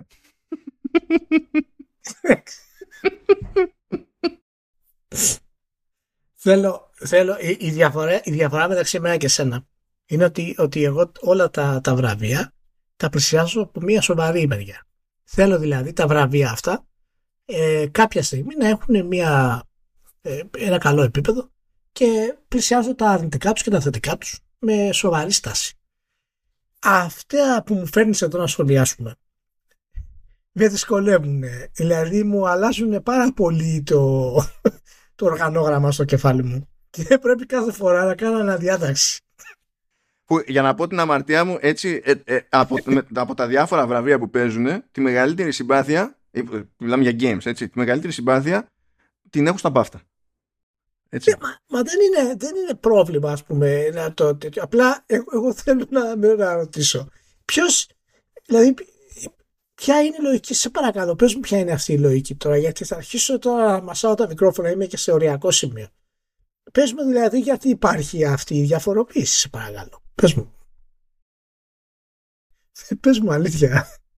Μα, ε, η διαφοροποίηση υπάρχει στην ουσία για το, πώς, ε, για το πώς προκύπτει, γιατί είναι το διαδικαστικό. Το ότι τέλος πάντων να έχουμε εκεί πέρα το ένα για το κοινό να γουστάρει, αλλά ας κάνουμε και τη δουλειά. Δηλαδή, Μάλιστα. είναι πάλι καλύτερο από το ας βάλουμε γενικά το να στείλουμε golden joysticks όπου όλα τα βγάζει το κοινό και έχουμε και ένα, ξέρω εγώ, ενάμιση που τα, βγάζουν, τα βγάζει κριτική επιτροπή. OK. Okay. Το συνειδητοποιούν δηλαδή, αλλά άμα το συνειδητοποιείς, τότε γιατί κάνεις αυτό το, τον κόπο και πώς, πώς στέκουν αυτές οι ονομασίες; Game of the Year και Best Game είναι διαφορετικά γιατί, δεν το, γιατί να μην το λέμε ρε παιδιά Audience Game of the Year; Και BAFTA Game of the Year. Γιατί δεν το κάνετε αυτό; Στην γιατί σου λέει οι gamers δεν θέλουμε τώρα να μας θάψουν στα social media. Άρα θα τους δώσουμε τη δυνατότητα να πούμε ότι εμείς επιλέξαμε το καλύτερο παιχνίδι της δουλειάς το best game of the year. Και εμείς ως BAFTA με μικρούς οργανισμούς χωρίς ιδιαίτερη δύναμη θα, θα, βγάλουμε, θα βγάλουμε ένα, ένα Game of the Year εκεί της σειράς της πλακίτσας. Αυτό καταλαβαίνω εγώ από αυτό. Μάλλον συγχαρητήρια ε, και να στείλουμε ένα email στο, στη Jane Milleship, CEO των PAFTA ε, και να δούμε τι, τι θα μας πει. Ο, εν τω μεταξύ μου αρέσουν και ξεχωριστή η κατηγορία που αυτό είναι λογικό γιατί ξέρουν ότι τα BAFTA έχουν πιο διεθνή απήχηση παρότι τεχνικώς έχουν ξεκινήσει ως κάτι που εστιάζει στη βρετανική πραγματικότητα. Και για να μην χαθεί τελείως αυτό έχουν και μια κατηγορία που λέει British Game όχι Best British Game British Game είναι Οπότε εκεί τι βραβεύουνε, ποιο είναι πιο British, τι δεν καταλαβαίνω. Ε, ναι ρε φίλε, ε, ναι ρε φίλε. Πόσο British είσαι. Άλλη κατηγορία που μου αρέσει, που αυτό το θεωρώ φάουλ. Αυτό το θεωρώ φάουλ. Original property. Original property. Το πρόβλημά μου δεν είναι, ε, ναι, ε, για, για, γιατί το ζήτημα είναι, γιατί πηγαίνουμε με βάση το property; Δηλαδή γιατί να το βραβεύουμε με βάση το ότι είναι IP ρε παιδί μου; Είναι σαν να το ρίχνει επίπεδο ρε παιδί. Κά, κάπως έτσι. Σωστό. Είναι σαν το, δηλαδή το ότι το λέμε εμείς μεταξύ μας για να συνεννοούμαστε IP και τα λοιπά, δεν είναι δικαιολογία για κάτι τέτοιο. Πιστεύω. Πιστεύω. Έτσι λέω για, για την ιστορία. Ναι, δεν θα πιάσουμε. Όταν θα έρθει η ώρα και θα βγουν τα αποτελέσματα και τα λοιπά, θα έχει εκεί η Τζέτζελο να ασχοληθούμε παραπάνω. Αλλά ήθελα να σταθώ σε αυτές τις λεπτομέρειες. Καλά έκανες, μάλλον. Να σκάλα. Έπρεπε να ευθυμίσουμε λίγο γιατί τώρα το μενού έχει Square Enix. Και τα πράγματα είναι Square... Square Enix. Λοιπόν, την ημέρα που άδειαζα επιτέλους να γράψω το True Ending για το Forspoken, οπότε πρόλαβα να το σχολιάσω το κομμάτι, ε, ανακοίνωσε η Square Enix ότι το ε, η Luminous Productions που στην ουσία ήταν spin-off περίπου της ομάδας του Final Fantasy 15 από εκεί ξεκινάμε στραβά. Ε, Κάποιος είπε ότι θα πάρουμε τέλος πάντων ό,τι έχει μείνει από αυτήν την ομάδα, θα φτιάξουμε μια καινούρια ομάδα και αντί να την έχουμε ως τέρμα εσωτερικό production studio, θα την κάνουμε ξεχωριστή εταιρεία που θα μας ανήκει εξ ολοκλήρου. Είναι θηγατρική δηλαδή. Δεν είναι ότι δώσαμε ένα μερίδιο, ξέρω εγώ, εδώ και εκεί και παίζει σε χρηματοδότηση κτλ. Εξακολουθεί και είναι δική μας και ίσα ίσα από τη στιγμή που λειτουργεί ως κάτι εξωτερικό της υπόλοιπης Square Enix θα έχει και να πληρώνει και ε, το δικό του management. Δεν ξέρω για ποιο λόγο. τότε ο Ματσούντα είχε πει, που ήταν ο, είναι ακόμα βασικά ο πρόεδρος ε, της Square Enix, ο Γιώργος και Ματσούντα, είχε πει ένα τραγελαφικό ότι η Luminous Productions είναι ένα στούντιο που έχει στόχο, έτσι το mission statement, είναι να συνδυάζει ε, τεχνολογία εχμής με την τέχνη. Mm. Που δεν σημαίνει ποτέ τίποτα αυτό καθόλου. Δηλαδή, μέχρι το τεχνολογία εχμής μπορούσα να μισοκαταλάβω κάτι με τη λογική ότι έχεις να κάνεις μια ομάδα που στην τελική φτιάχνει και συντηρεί τη δική της μηχανή. Οπότε τέλος πάντων καταλαβαίνω γίνεται ένας κόπος προς αυτή την κατεύθυνση κτλ. Το υπόλοιπο χειροπολί. Δηλαδή, τι θέλει να πει, ότι οι υπόλοιποι δεν ασχολούνται με το καλλιτεχνικό κομμάτι στη Square Enix; Και θα ασχολείται η Luminous Productions, δεν ξέρω. Τέλος πάντων, ένα παιχνίδι πρόλαβε να βγάλει η Luminous Productions και, τη... και 28 Φεβρουαρίου, την ημέρα που έγραφα για το Forspoken, για αυτό το ένα παιχνίδι, ανακοινωνόταν ότι ε, θα απορροφηθεί η Luminous Productions και θα ξαναγίνει εσωτερικό στούντιο. Ωραία. Όλη αυτή η πυρουέτα για το τίποτα, ας πούμε, στη, στην όλη φάση. Ε, Square Enix είναι... Τι περιμένεις; Δεν, δεν ξέρω. Είναι αυτό που λες, λέει και το ρητό το αγγλικό βέβαια, θα ήθελα να, να είμαι fly on the wall σε κάποια meetings. Εντάξει, αυτό, αυτό τώρα ξέρεις τι έγινε τώρα. Αυτό τώρα κατά πάσα πιθανότητα επειδή ο Ματσούντα επιτέλους φεύγει ναι, ναι. Ε, και ο καινούριος δεν ήθελε τη Luminous να κάνει αυτό το θέλω. Θέλει να την βάλει σε εσωτερικά στούντιο. Ο, ο καινούριος ε, υπεύθυνος της ε, Square Enix, που είναι και ο πρόεδρος δηλαδή, θα είναι ένας νεότατος άντρας, σαν εμένα, 48 χρονών, τα κάσει κύριο, ο οποίος. Ε, ε, εντάξει, θέλω να πιστεύω ότι τέλος πάντων θα έχει ένα καλύτερο όραμα για την εταιρεία. Ο Ματσούντα ε, νομίζω ότι είναι καιρός να πάρουμε θέση αν η, η, η, πορεία του Ματσούντα στην Square, η ηγεσία του έχει υπάρξει επιτυχημένη. Και νομίζω ότι έχει υπάρξει η, η μεγαλύτερη αποτυχημένη περίοδος που είχε ποτέ η Square ένοιξε στην ε, τεράστια ιστορία Υπήρξαν καλές κινήσεις, δεν αντιλέγω.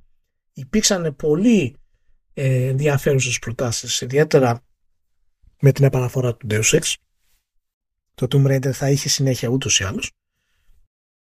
Αλλά ποτέ αυτοί οι τίτλοι δεν, ε, δεν έγιναν πραγματικά δύναμη στην, ε, στην εταιρεία. Δεν μπορούσαν να κάνουν ποτέ αυτή η Square Enix το, το, το άλμα που χρειαζόταν. Και για το Final Fantasy τα έχουμε πει. Ε, ευελπιστώ το νέο Final Fantasy να είναι μάλλον και η στροφή που χρειάζεται ο, ο νέος πρόεδρος της, ε, της Square Enix. Μακάρι. Ελπίζω πραγματικά να, να είναι. Τα δείγματα φαίνεται ότι είναι καλά. Από εκεί και πέρα περιμένουμε για τα υπόλοιπα. Έτσι. Έχει πάρει ταυτή σου έτσι κάτι περιφερειακά παράπονα για το Final Fantasy 16 που και καλά με τα μέχρι τώρα δείγματα ε, πάβει να είναι JRPG και πάει ξεφτυλίστηκε και το... ναι, εντάξει, εντάξει, να σου πω κάτι. Υπάρχει εξής θεωρία για, τη, για τη Square Enix και τα έχουμε ξαναπεί ότι η Square Enix εφόσον μετά το Final Fantasy 10 που άρχισε να περνάει την κρίση ταυτότητας και ήθελε να, δεν μπορούσε να βρει σε, σε πού να πάει, σε, σε, σε, σε ποιο μονοπάτι να περπατήσει, ας πούμε, η ανάπτυξη Final Fantasy που είναι το βασικό της κομμάτι. Ακόμα και το Kingdom Hearts, ας πούμε, που δεν χρειαζόταν ιδιαίτερη ανάλυση ε, για το τι gameplay πρέπει να έχει, ε, ήταν δράμα η ανάπτυξή του. Και το Final Fantasy προσπάθησε να γίνει ανοιχτό κόσμος, δηλαδή προσπάθησε να δυτικοποιηθεί ε, και αφού έγινε πολύ λίνεα, δηλαδή αφού έγινε υπερβολικά ιαπωνικό με το 13. Ε, Ω γνωστόν το να είσαι γραμμικό είναι, είναι πρόβλημα, είναι κατάπτυστο είναι... όπως μας έχει διδάξει μεταξύ άλλων και το, και το persona. Είναι, ναι, δεν υπάρχει ναι, τρόπος. Ναι, ακριβώς, ακριβώς, ακριβώς. Ε, και ε, έχασε το δρόμο του ότι πραγματικά έκανε τη σειρά ε, σημαντική. Δηλαδή το θέμα των χαρακτήρων, το θέμα της ιστορίας ε, και δεν λέω ότι, ότι κάθε φορά μπορείς να έχεις μια φοβερή ιστορία. Αυτό είναι πολύ δύσκολο, OK. Okay. Αλλά μπορείς να έχεις προσωπικότητες και ενδιαφέροντες χαρακτήρες. Ε, είναι σχετικά πιο εύκολο από το να έχεις ένα πολύ σημαντικό story. Ε, ιδιαίτερα αν μου αρέσει την εμπειρία της Square Enix, ούτε αυτό είχαμε. Δηλαδή αν εξαιρέσεις τη Lightning, που ο λόγος που έγινε και διάσημη ήταν επειδή ήταν και πολύ έξυπνα σχεδιασμένη, γενικά γιατί τη Lightning ως χαρακτήρας είναι ιδιαίτερα βαρετός σε μεγάλο βαθμό, αλλά κάτι γνώμη Αλλά ε, αυτός ο χαμός που έχει Square Enix θα πω το, το τι θετικό μπορώ να δω εγώ. Εάν, γιατί έχουμε μιλήσει και για τα, για τα συστήματα μάχης, έτσι, δηλαδή τα προβλήματα που έχει Square Enix, να μπορεί ήθελε να κάνει πιο ε, action το σύστημα μάχης, να κρατήσει τις RPG ε, ρίζες του, κατέληξε να κάνει αυτό το, το hybrid στο, στο remake του Final Fantasy VII που προήλθε από το Final Fantasy 15 ε, τα, έχουμε, τα, τα, έχουμε ξαναπεί δεν είμαι ενάντια σε αυτό το concept εγώ. Ναι, κοίτα, πάντα είναι λίγο off, αλλά δεν είναι ποτέ, τουλάχιστον στα συστήματα μάχης, δεν είναι ποτέ τελείως off. Δηλαδή, όχι. Εντάξει, όχι. δεν θα το παίρνω για προσωπικά. Και εκεί, ναι, ναι, και, και εκεί βάζω το θετικό μου έτσι λιθαράκι στην όλη φάση είναι ότι θα τα καταφέρει κάποια στιγμή. Κάποια στιγμή θα δημιουργήσει αυτό το hybrid που θέλει και θα κάνει το breakthrough στη σειρά. Και αυτό φυσικά είναι τελείως wishful thinking που λέμε. Έτσι δεν έχω απόδειξη ότι θα το κάνουμε. Αλλά ε, νομίζω ότι θα το κάνει αυτή η σειρά. Γιατί είναι, είναι μέρος του να επιβιώσει και το Final Fantasy γενικά σαν, ε, ε σαν, δηλαδή να έρθει στη νέα γενιά κρατώντας τις παλιές του ρίζες σε κάποιο βαθμό. Ε, θα πρέπει σύντομα να επιλέξει ένα από τα δύο πράγματα. Ε, γιατί αυτό το πέρα δώθε δεν αφήνει ιδιαίτερο concept και ε, να αναπτυχθεί. Και το 16 ε, επίσης φαίνεται ότι έχει αυτό το, το υβριδικό μπορεί να το πετύχει το 16. Μπορεί. Και από εκεί πέρα να χτίσει πάνω σε ένα σύστημα το οποίο είναι καλό και να το εξελίξεις και να το, να το κάνεις ακόμα καλύτερο. Οπότε ας κρατήσουμε αυτό το θετικό της όλης κατάστασης, γιατί είναι, είναι από τα μεγαλύτερα προβλήματα που έχει σειρά, δηλαδή να βρει την ταυτότητά της έτσι ξανά. Ε, θα, κάνουμε ένα, θα κάνω ένα γρήγορο palette cleanser. Γιατί διαφορετικά θα το ξεχάσω. Από άψη ηρωής δεν έχει ιδιαίτερο νόημα, αλλά θα το ξεχάσω. Ε, μπαίνω στο Prime να δω το πιο πρόσφατο επεισόδιο του Picard. Να πω ότι καλά τα πάει το Picard στην τρίτη και τελευταία του σεζόν ε, και περιμένω να πάθει στην τρίτη και τελευταία του σεζόν αυτό που έπαθε και στις προηγούμενες δύο, να τα πηγαίνει καλά μέχρι τη μέση και μετά να αυτοκτονεί. περιμένω να φτάσω να δω πότε θα συμβεί σε αυτή τη σεζόν. Αλλά μέχρι στιγμής, πρώτο δεύτερο επεισόδιο είναι εντάξει. Okay. Anyway, ανοίγω. Και χαζεύω εκεί πέρα τι προσθέθηκε πρόσφατα. Και μία από τις προσθήκες είναι μία μίνι σειρά που είναι παραγωγή της Amazon και τα λοιπά και λέγεται Daisy Jones and the Six. Και για διάφορους λόγους έχω γυρίσει τη γλώσσα της εφαρμογής στα ελληνικά, ρε παιδί μου. Παρά δεν έχω καημό, ε, που και που το, τα γυρνάω για να δω τι γίνεται, ξέρεις, να τους μεταφράσεις, με τα UI και τα λοιπά. Έχω ένα τέτοιο βίτσιο. Και διάβασα την περιγραφή της μήνυ σειράς αυτής και κάπου έπαθα να κλακάζει με αυτό που διάβαζα. Και έπρεπε να δω το πρωτότυπο για να καταλάβω τι έχει παιχτεί. Λοιπόν, μιλάει για ένα θεωρητικό band που νομίζω υποτίθεται ότι έχει κάποιο είδους δηλαδή αναφορές δηλαδή σε Fleetwood Mac τέλος πάντων whatever λέει μπλα μπλα the story of a 1970s band fronted by two feuding yet charismatic lead singers λέει το πρωτότυπο. Ναι. Λέει το blurb το μεταφρασμένο στα ελληνικά. Με επικεφαλής τους πυράβλους Daisy Jones και Billy Dunn.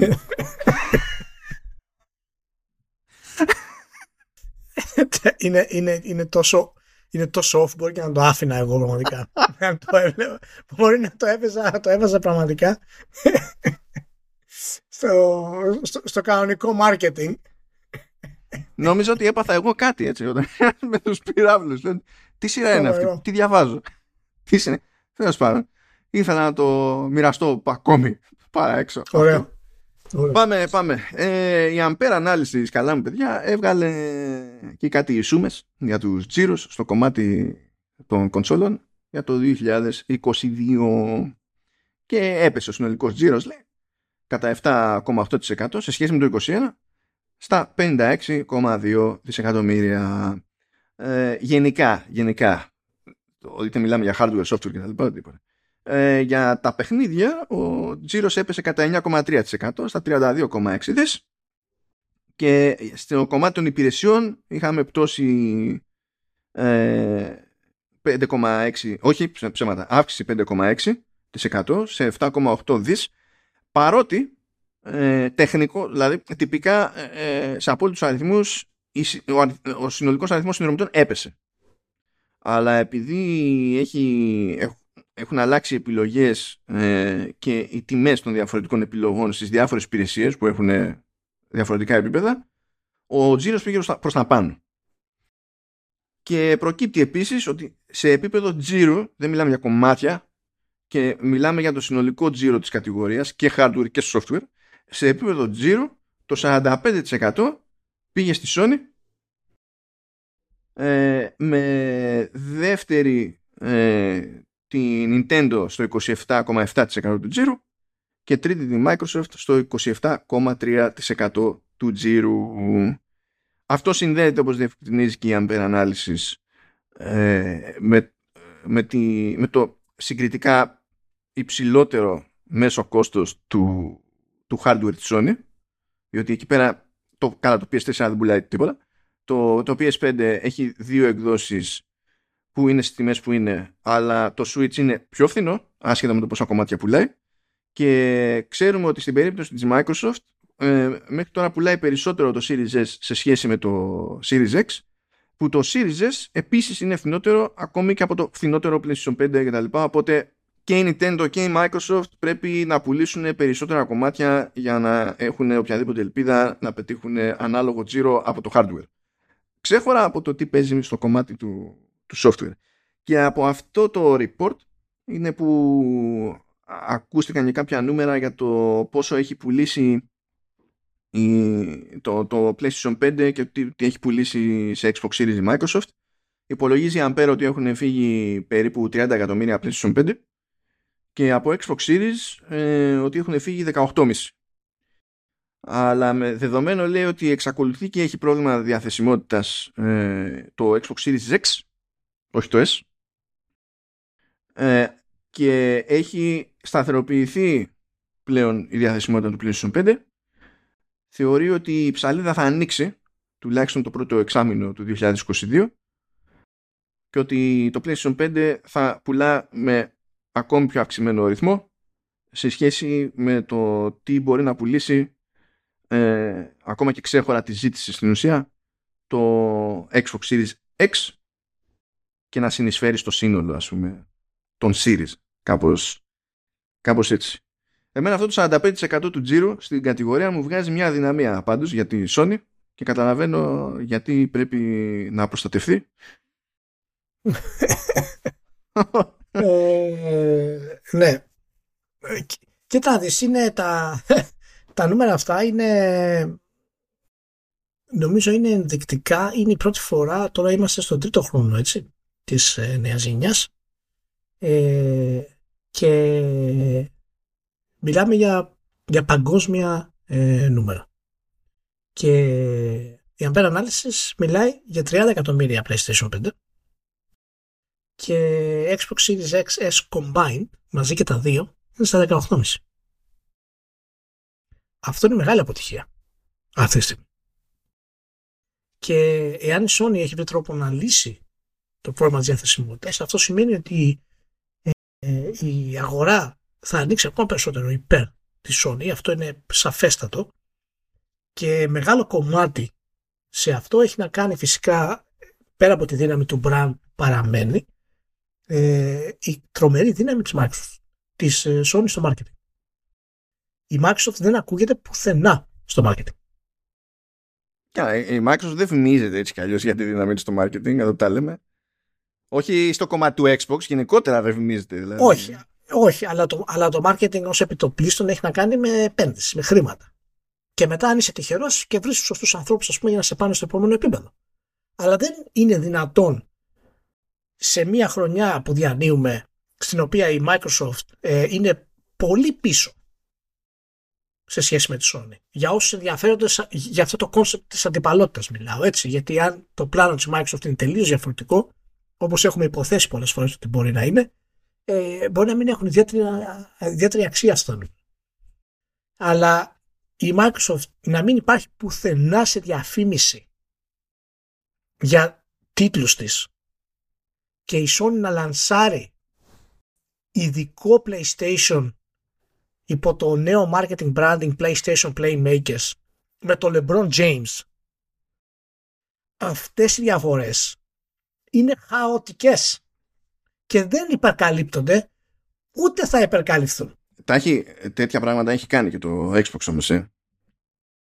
Ε, ε, σαν, σαν κινήσεις τέτοιες που λες, δηλαδή με την περίπτωση του LeBron James, με, Ναι, και με παίκτες ναι, του NFL αυτά- και με παίκτες του NBA και διάφορα τέτοια, τα, τα έχει κάνει. Αλλά και πάλι δεν τα κάνει με το ίδιο στυλ, ρε παιδί μου. Δεν μπορεί. Ναι, να- δεν είναι το, το, το, θέμα είναι ότι αυτό το χρόνο, ότι τώρα που χρειαζόταν το marketing push, μπορείς να μου πεις ε- εμένα μια καμπάνια που έκανα για το Series X το τελευταίο χρόνο. Ναι, πώς θα το κάνει όμως άμα, άμα δεν μπορεί να φτιάξει και να πουλήσει αρκετά; Πώς θα το κάνει; Ε, αυτό είναι το πρόβλημα. Γιατί αν το κάνει αυτό, αν το κάνει αυτό, έχει ευθύνη μετά. Μπορεί να χρεωθεί ότι σπρώχνει ένα προϊόν που δεν μπορεί να δώσει τον καταναλωτή. Ισχύει, αλλά, ισχύει, αλλά, τότε, αλλά τότε σε τι γκρεμό έχει πέσει; Από τη μία δεν μπορεί να αναπτύξει παιχνίδια, τη παίρνουν πάρα πολύ χρόνο. Από την άλλη δεν μπορεί να φέρει κονσόλες στην αγορά, αλλά δεν μπορεί να κάνει marketing.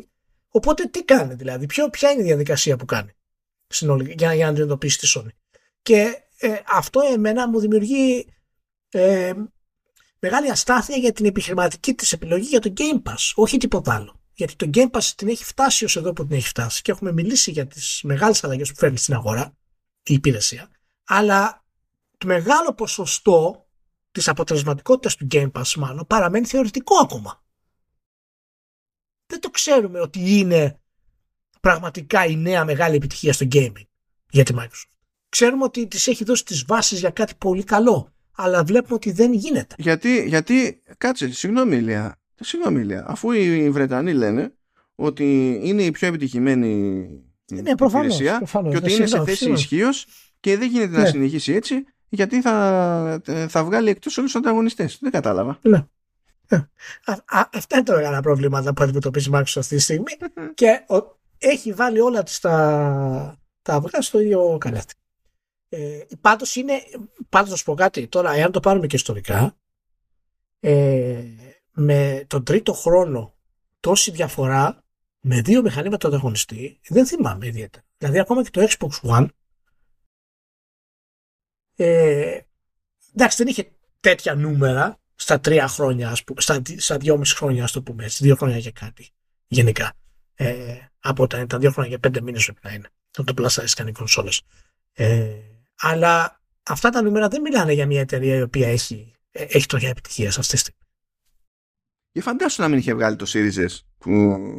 Ε, ακριβώς, ακριβώς, ακριβώς. Φαντάσου να μην της είχε πετύχει το Game Pass, άρα ε, ακόμα δεν έχει σπάσει αυτό που λέμε το, το φράγμα ε, του gaming που έχει κάνει η Nintendo και, και η Sony. Και δεν ξέρει από πού να το πιάσει αυτή τη στιγμή και γι' αυτό εμένα με ανησυχούν αυτές οι, ε, οι ελλείψεις που συνεχίσουν να έχονται για το, για το Series X. Γιατί το PlayStation 5 φαίνεται ότι τις έχει αρχίσει και τις λύνει. Δηλαδή εγώ βρήκα PlayStation 5 και στην Νορβηγία η οποία είναι, δεν είναι διανόητο να βρεις. Ακόμα έχει προβλήματα βέβαια αλλά μπορείς να βρεις. Δηλαδή υπάρχει ρεαλιστική λίστα αναμονής ε, αυτή τη στιγμή. Ε, και φυσικά τα νούμερα που είπες που αναφέρει η Ampere για το share του console market στο 5% ε, αυτά τα νούμερα είναι, ε- είναι πολύ υψηλά για μια εταιρεία και θα έπρεπε πολύ σύντομα να δώσουν υπέρ στην εξαγορά για να μπορέσει να γίνει ε, να συνεχίσει η Microsoft ε, σ- στην όλη φάση. Και πρόσεξε ακόμα δεν έχουμε δει τη μεγάλη δύναμη της Sony. Το είχα ξαναπεί αυτό τώρα αυτή τη χρονιά θα αρχίσουμε να δούμε τη μεγάλη της δύναμη. Της Sony Άνοιξα τώρα λίγο γρήγορα να δω στάτιστα και να δω πωλήσει Xbox One σε αιτήσια βάση.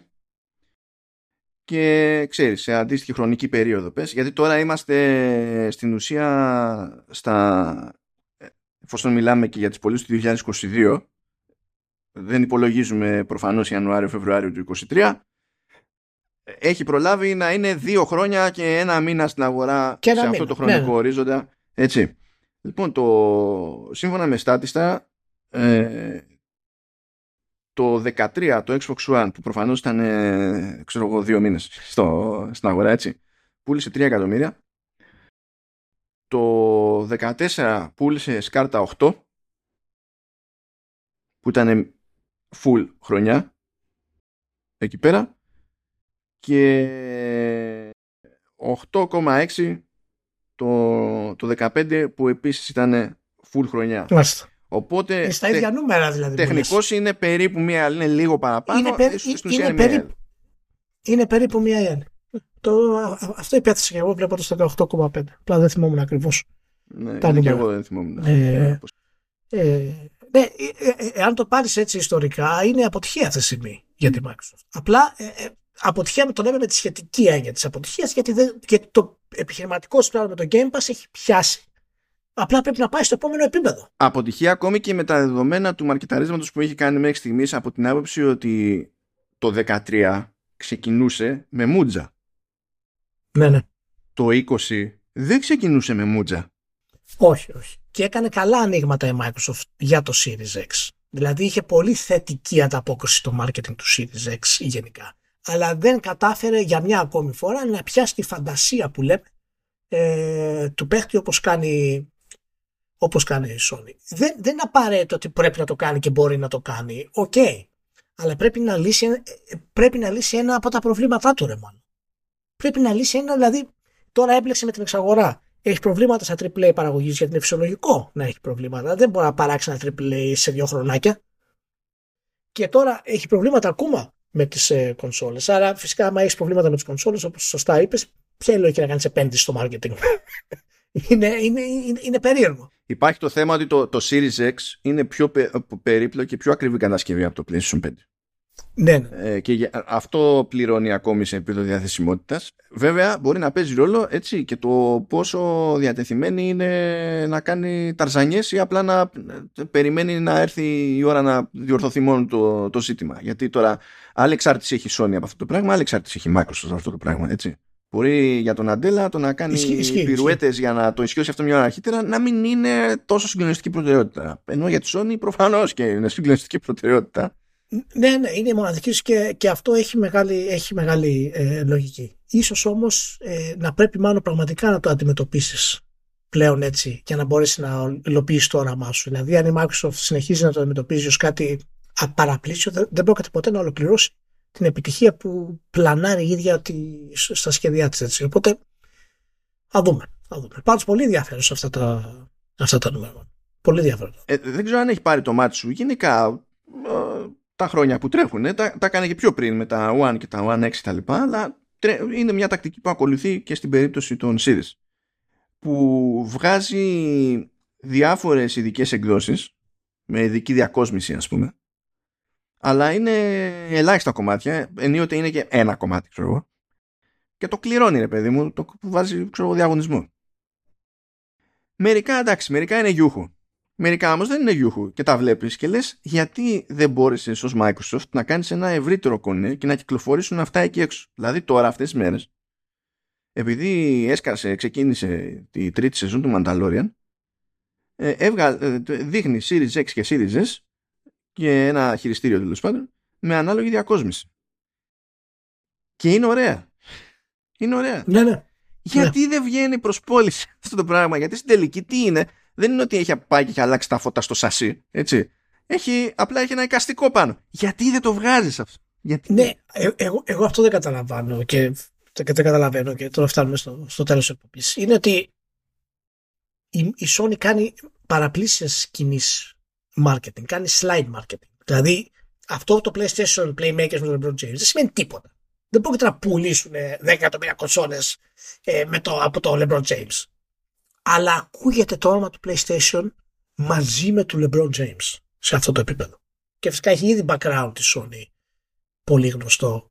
Ε, οπότε ε, στο μυαλό του άλλου μπαίνει η διαδικασία του να πάρω το PlayStation 5. Αυτά τα μικρά πραγματάκια δεν τα κάνει τόσο πολύ η Microsoft. Έως καθόλου. Και θα μου πεις πώς θα τα κάνει άμα δεν έχει και τους τίτλους να τους προωθήσει. Sure, ok, είναι, είναι κατανοητό. Αλλά όπως είπα και πριν, ας λύσει ένα από τα προβλήματα της αυτή τη στιγμή. Α λύσει ένα, ας λύσει την εξαγορά. Π.χ. Α λύσει το stock. Α λύσει το, τα AAA. Α κάνει ένα ειδικό, μια ειδική εκπομπή, ας πούμε, παρουσίαση να μας δείξει 3-4 AAA που είναι στα επόμενα δύο χρόνια. Α κάνει κάτι δηλαδή αυτή τη στιγμή. Και νομίζω ότι είναι σε μια φάση τελείως πλαδαρή αυτή τη στιγμή Microsoft. Τέλο πάντων. Λοιπόν. Δεν ξέρω. Να σου πω. Έτσι, για να μην είμαστε με τον προβληματισμό στο τέλος. Ε, τι λέει το παιχνίδι που έσκασα από πουθενά από NV Softworks; Να έχουμε και κάτι ελληνικό για όλη ιστορία. Ναι, ναι. Λοιπόν, το, το παιχνίδι της NV Softworks, το οποίο μου έστειλε ο, ο Μάνος ε, να το δω, ε, είναι διαθέσιμο στη, στη Steam αυτή τη στιγμή. Και μία που ανακοινώθηκε και μία που, που βγήκε. Είναι, κάνανε ένα τέτοιο. Δεν ήταν, ε, δηλαδή το μόνο που ήξερα εγώ ναι, ναι. πριν, Ε, επειδή μου είχε πει ο, ο, ο Καραβασίλης λοιπόν, μου είχε πει ετοιμάσου, ε, ανακοινώνω το παιχνίδι. Εκεί είχε μείνει. Και ξαφνικά ανακοινώνεται ένα παιχνίδι το οποίο κυκλοφορεί επίσης. και λέω, ε, OK. Okay. Είδα ότι δεν είναι στο, δηλαδή ότι δεν είμαι το κατάλληλο άτομο για την περίσταση και ευτυχώς για μένα είναι κατάλληλο άτομο για την περίσταση ο Ηλίας, οπότε you do the thing. Ναι, η Elvis Opticos είναι μια εταιρεία που είναι στην, ε, στην Πάτρα, ασχολείται με την ανάπτυξη video games, mobile και ε, VR ε, και φυσικά έχει και διάφορα άλλα projects τα οποία τρέχουν. Ένα από αυτά ε, είναι αυτό που, που έβγαλε τώρα ε, και είναι, είναι, το λέει Basements and Basilics Storm of ναι, Sorcery. Yeah, Storm of Sorcery Basement Basilics. BNB. BNB. ε, Λοιπόν, κοιτάξτε, ε, εντάξει, τα παιδιά έχουν κάνει μια προσπάθεια η οποία είναι, ε, είναι ουσίας, θα την πω. Είναι μια, μια προσπάθεια ουσίας. Στην ουσία η, η ομάδα είναι τέσσερα άτομα. Έτσι, είναι ο Βασίλη Καραβασίλη, που είναι ο Managing Director και co-founder. Ο Κώστας Κουκούδης είναι ο audio visual artist, ο Κωνσταντίνος Μουρελάς που είναι art director και ο Παναγιώτης Σακαρίδης που είναι ο βασικός προγραμματιστής. Και έχουν βγάλει το, το BNB λοιπόν, το οποίο είναι ένα visual novel slash very light RPG, βασισμένο πάνω στο, στο επιτραπέζιο παιχνίδι του, του Dungeons and Dragons ως concept. Και εγώ θα πω αρχικά ότι είναι, ένα, είναι μια περίοδο που διαρκεί 2 με 3 ώρες, ανάλογα πόσο γρήγορα θα περάσετε τις, ε, τις επιλογές. Ε, και έχει να κάνει με ένα πολύ focus μικρό, έξυπνο και ενδιαφέρον ε, σενάριο με τρεις, ενδια... με τρεις χαρακτήρες οι, οποίες, οι οποίοι είναι καλογραμμένοι και αυτό για μένα είναι πολύ μεγάλη υπόθεση ε, δεν, δεν κουράζουν και φαίνεται ότι έχουν γραφτεί με, με, με σκέρτσο ας το πω έτσι. Δηλαδή υπάρχει εξυπνάδα πίσω από τη γραφή αυτή και αυτό εμένα μου άρεσε πολύ γιατί δεν κουράζει επειδή πρόκειται για visual novel, το κύριο πράγμα που κάνεις είναι να διαβάζεις βέβαια. Υπάρχουν επιλογές που καθορίζουν επίσης τη σχέση σου με τους άλλους ε, παίχτες. Μην φανταστείτε κάτι φυσικά ε, ιδιαίτερα πολύπλοκο, αλλά έχει νόημα στο πώς είναι στημένο το παιχνίδι αυτές οι μικρές επιλογές. Ε, να, να θυμίσω για την ιστορία ότι είχαμε αναφερθεί προηγουμένως πριν από μήνες στο Dim Day Red που ήταν παιχνίδι που ανέπτυσε η Envy Softworks και παράλληλα θα έβγαινε και σε επιτραπέζιο και το είχα δοκιμάσει αυτό στη, στη Gamescom ε, τέλος πάντων εκεί πέρα προκύψανε κάτι περιπέτειες και τελικά ε, ενώ είχε γίνει πολλή δουλειά ε, δεν προχώρησε το κομμάτι του, του video game αλλά άλλη συζήτηση αυτή ε, και τότε είχα πει ότι το, το γράψιμό τους είχαν φροντίσει να είναι καλύτερο από αυτό που περίμενα. Ναι. Οπότε δεν μου κάνει εντύπωση ότι ακόμη και σε αυτή την περίπτωση που τεχνικώς είναι πιο μικρή παραγωγή αυτό έτσι, πιο μαζεμένη προσπάθεια, που βγαίνει πάλι αυτό το ενδιαφέρον για το κομμάτι της γραφής. Ε, ισχύει. Ισχύει, ισχύει γιατί μηχανικά φυσικά δεν είναι κάτι ιδιαίτερα ε, πολύπλοκο ως, ε, ως gameplay και δεν χρειάζεται να είναι για το είδος του παιχνιδιού. Οπότε ε, το, το αισθητικό κομμάτι και το, ε, το σενάριο και, και η γραφή είναι πολύ καλά. Δεν είχαν ούτε καν ε, γραμματικά λάθη, για να το πω έτσι, γιατί οι ελληνικές παραγωγές δεν περνάνε συχνά από, από, από editor και αν υπάρχουν μερικά είναι αμεληταία. Ε, ε, και θα, θα πω ότι το, το απόλαυσα ε, και θα σου πω ότι πραγματικά σε αυτή την τιμή ε, να το αγοράσετε. Ε, δεν έχει να κάνει τώρα με τα παιδιά είναι την Ελλάδα ή όχι, γιατί η τιμή είναι, ξέρω εγώ, 4 ευρώ. Έτσι. Ε, εγώ το βλέπω σε κορώνες τώρα, οπότε δεν ξέρω ακριβώς. Αλλά. αλλά κάτσε, ε, κάτσε να ανοίξω εκεί πέρα να, να το, ναι, να δούμε. Για ανοίξω να δεις. Αλλά τόσο νομίζω. Είναι 3,90 κάτι, ας πούμε. Που κάνει 4 κορώνες. Ε, 40 κορώνες, συγγνώμη. Καλό μου παιδί. Ε, λοιπόν, είναι και και καλά η κανονική τιμή που μέχρι να βγει αυτό το επεισόδιο, όχι, πριν, ε, βασικά όταν θα βγαίνει αυτό το επεισόδιο θα έχουν μείνει λίγες ώρες για αυτή την τιμή. Η κανονική τιμή υποτίθεται ότι είναι 3 ευρώ και τρέχει 10% έκπτωση τώρα που είναι νωρίς για 2,7 ευρώ. Εντάξει, οπότε δεν το συζητάμε γιατί ε, έχει και ενδιαφέροντες, ε, ενδιαφέροντες χαρακτήρες ε, που κάνουν το, το σενάριο και την, όλο, την όλη συζήτηση γύρω από το τραπέζι ας πούμε προσπαθούν να μεταφέρουν κάπως τα παιδιά πολύ έξυπνα. Να πω βέβαια ότι δεν ξέρω το παρουσιάζω στα παιδιά ως παροδία. Δεν είναι ιδιαίτερη παροδία. Έτσι είναι το D&D σε μεγάλο βαθμό. Είναι παροδία από μόνο του, λέει το original. Δεν είναι παροδία από μόνο του. Έτσι είναι το D&D σε μεγάλο βαθμό. Και φυσικά εξομοιώνουν περισσότερο τα πάρτι που έχουν ξέρεις, κάποιες ιδιαιτερότητες στους χαρακτήρες και στους παίχτες και γιατί αυτό δεν είναι εκεί και γιατί να πάμε εκεί και όλα αυτά τα οποία έχουν πάρα πολύ πλάκα, το ξεχασιάρεις DM και, και τα λοιπά. Δεν ε, εξομοιώνουν ας πούμε πολύ σοβαρά heavy RP party ας πούμε μέχρι το τέλος. Παρ' όλα αυτά αυτή είναι η πλειοψηφία του D&D και τη μεταφέρουν με απίστευτα καλό τρόπο. Ε, μάλιστα που και εμένα επειδή κάνω πάρα πολλά χρόνια ε, ως DM ε, και δεν μπορώ αυτό το αυτό καιρό να, να κάνω, μου λείπει πάρα πολύ. Μόνο και μόνο δηλαδή αυτό το δύο, δύο ώρο τριωράκι, δεν θυμάμαι ακριβώς μου πήρε, ε, ξέρεις, μου, μου, μου, με άναψε πάλι. Και αυτό δείχνει ότι έχουν πετύχει το, το σκοπό τους. Οπότε, μάλιστα, αν δεις και τα σχόλια στο Steam είναι πολύ καλά και ο κόσμος ζητάει φυσικά και ε, αν υπάρχει sequel και τα λοιπά. Ε, το fantasy κόσμος που έχουν στήσει τα παιδιά είναι συγκεκριμένος για το, για το παιχνίδι, είναι, είναι νέος κόσμος. Οπότε, ε, πραγματικά θα ήθελα να δω να προχωρήσουμε λίγο παραπάνω γιατί είναι, είναι καλό. Έχει μέχρι και ρήψη ζαριών μέσα, παιδιά, για όσους ψάχνετε λίγο D&D tabletop ε, συνέστημα. Ε, οπότε δεν θέλω να χαλάσω περισσότερο για το μηχανικά, το πώς λειτουργεί, αλλά πραγματικά παίξτε το, δεν θα σας πάρει πολύ χρόνο ε, και ελπίζω να συνεχίσουν ακόμα καλύτερα και αν μπορέσουμε και τα παιδιά να τα έχουμε κάποια στιγμή στο, ε, στο vertical ας πούμε ή σε άλλες εκπομπές. Ε, εγώ τε, απλά επειδή είμαι άλλου τύπου nerd ε, θέλω να σημειώσω το σοκ μου από την παράλληλη υποστήριξη Windows, macOS με Metal API, γιατί εντάξει Windows και DirectX, και DirectX δεν είναι καμία έκπληξη, είναι το προβλεπέ. υποστήριξη Metal σε macOS και Vulkan σε SteamOS και Linux με, με, νομίζω είναι και verified για Steam Deck. Είναι, είναι αυτά τα, τα κουτάκια, τικ, τικ, τικ, στα κουτάκια, χαίρομαι for no reason. Είναι εντάξει για, για την ιστορία. Να πω, να πω πάντως για το δελτίο τύπου, το παιδιό να πω και ένα αρνητικό, έτσι να μην πούμε όλο θετικά, ε, κάντε το λίγο πιο επαγγελματικό, παιδιά. ένα, word, ένα word κείμενο με italic, μερικά bold, μερικά όχι, ε, και με γλώσσα η οποία φαίνεται ότι είναι γραμμένη απλά γενικά με ένα ιδιαίτερο classic, ας πούμε, marketing τρόπο.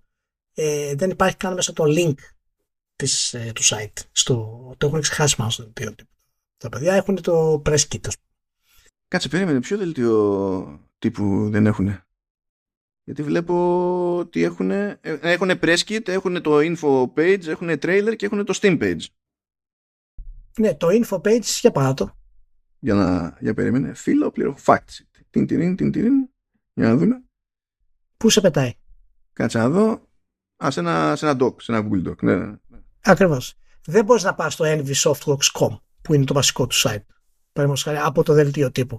Δηλαδή αυτές είναι λεπτομέρειες. Κάτι παραδείγματος χάρη ένα, ένα, ένα PDF, ένα, μια παρουσίαση, κάτι το και διαθέσιμο αγγλικά.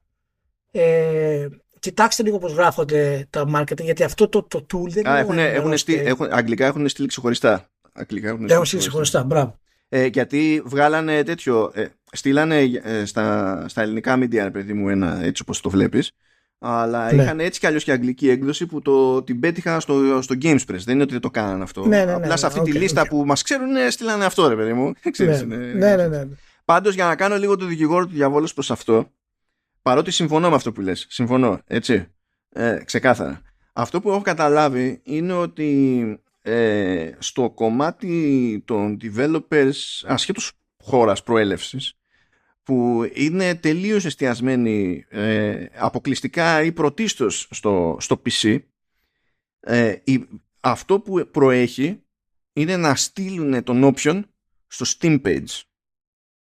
Ναι, ναι. Ε, διότι αυξάνονται μετά οι πιθανότητες για το wish listing ξέρω, και το reviewing κτλ. Και, και υπάρχει σαφή σύνδεση ε, μεταξύ ε, του wish listing και μια συγκεκριμένης απόδοσης τέλος πάντων μετά εμπορικά με βάση το wish listing. Και ακόμη και άλλες εταιρείες που μπορεί να έχουν site, ε, να έχουν και page του παιχνιδιού στο site τους, έχουν και budget για να πληρώσουν agency να τους κάνει το PR, θα ψάχνουν στο δελτίο τύπου και δεν θα έχουν βάλει το site τους μέσα. Πρέπει να το ψάξεις Ναι, ξέχωρα, ναι, ας ναι, πούμε, ναι. γιατί θέλουν να σε στείλουν στο Steam page. Οπότε, ξέρεις, ε, δεν είμαι σε τέτοιες περιπτώσεις σίγουρος ότι έχουμε να κάνουμε με κάποιο είδους παράληψη. Μπορεί να είναι και επίτηδες το πράγμα αυτό. Τουλάχιστον για το ότι Μπορεί. προέχει το Steam page. Μπορεί. Λοιπόν, οπότε αυτά γενικά. Ε, δείτε το, ε, αγοράστε το. Ε, είναι πραγματικά ένα πολύ φαν και διασκεδαστικό παιχνίδι, μια πολύ ωραία εμπειρία και πραγματικά ελπίζω συνε- να υπάρξει sequel, να το πάνε ξέρω εγώ 7 με 8 ώρες. Μπορεί να τους ταιριάσει και το episodic. Ε, ό,τι θέλουν τα παιδιά και μπορούμε να βοηθήσουμε είτε σε θέματα συζήτησης είτε σε θέματα πρόθεσης. Πάντως είμαστε εδώ και πραγματικά ήταν πολύ, πολύ ενδιαφέρον. Αυτά Ωραία. λοιπόν, έτσι το κλείσαμε Αυτά. λίγο πιο, πιο cool το, το πράγμα. Φιλιά πολλά σε όλους ε; και προσοχή. Προσοχή και υπομονή κατά τα λοιπά και τι να πω τώρα. Ναι, ό,τι, ό,τι μπορούμε. Αυτά και θα τα πούμε την επόμενη εβδομάδα, ελπίζω πιο ήρεμα. Τσάω σε όλους.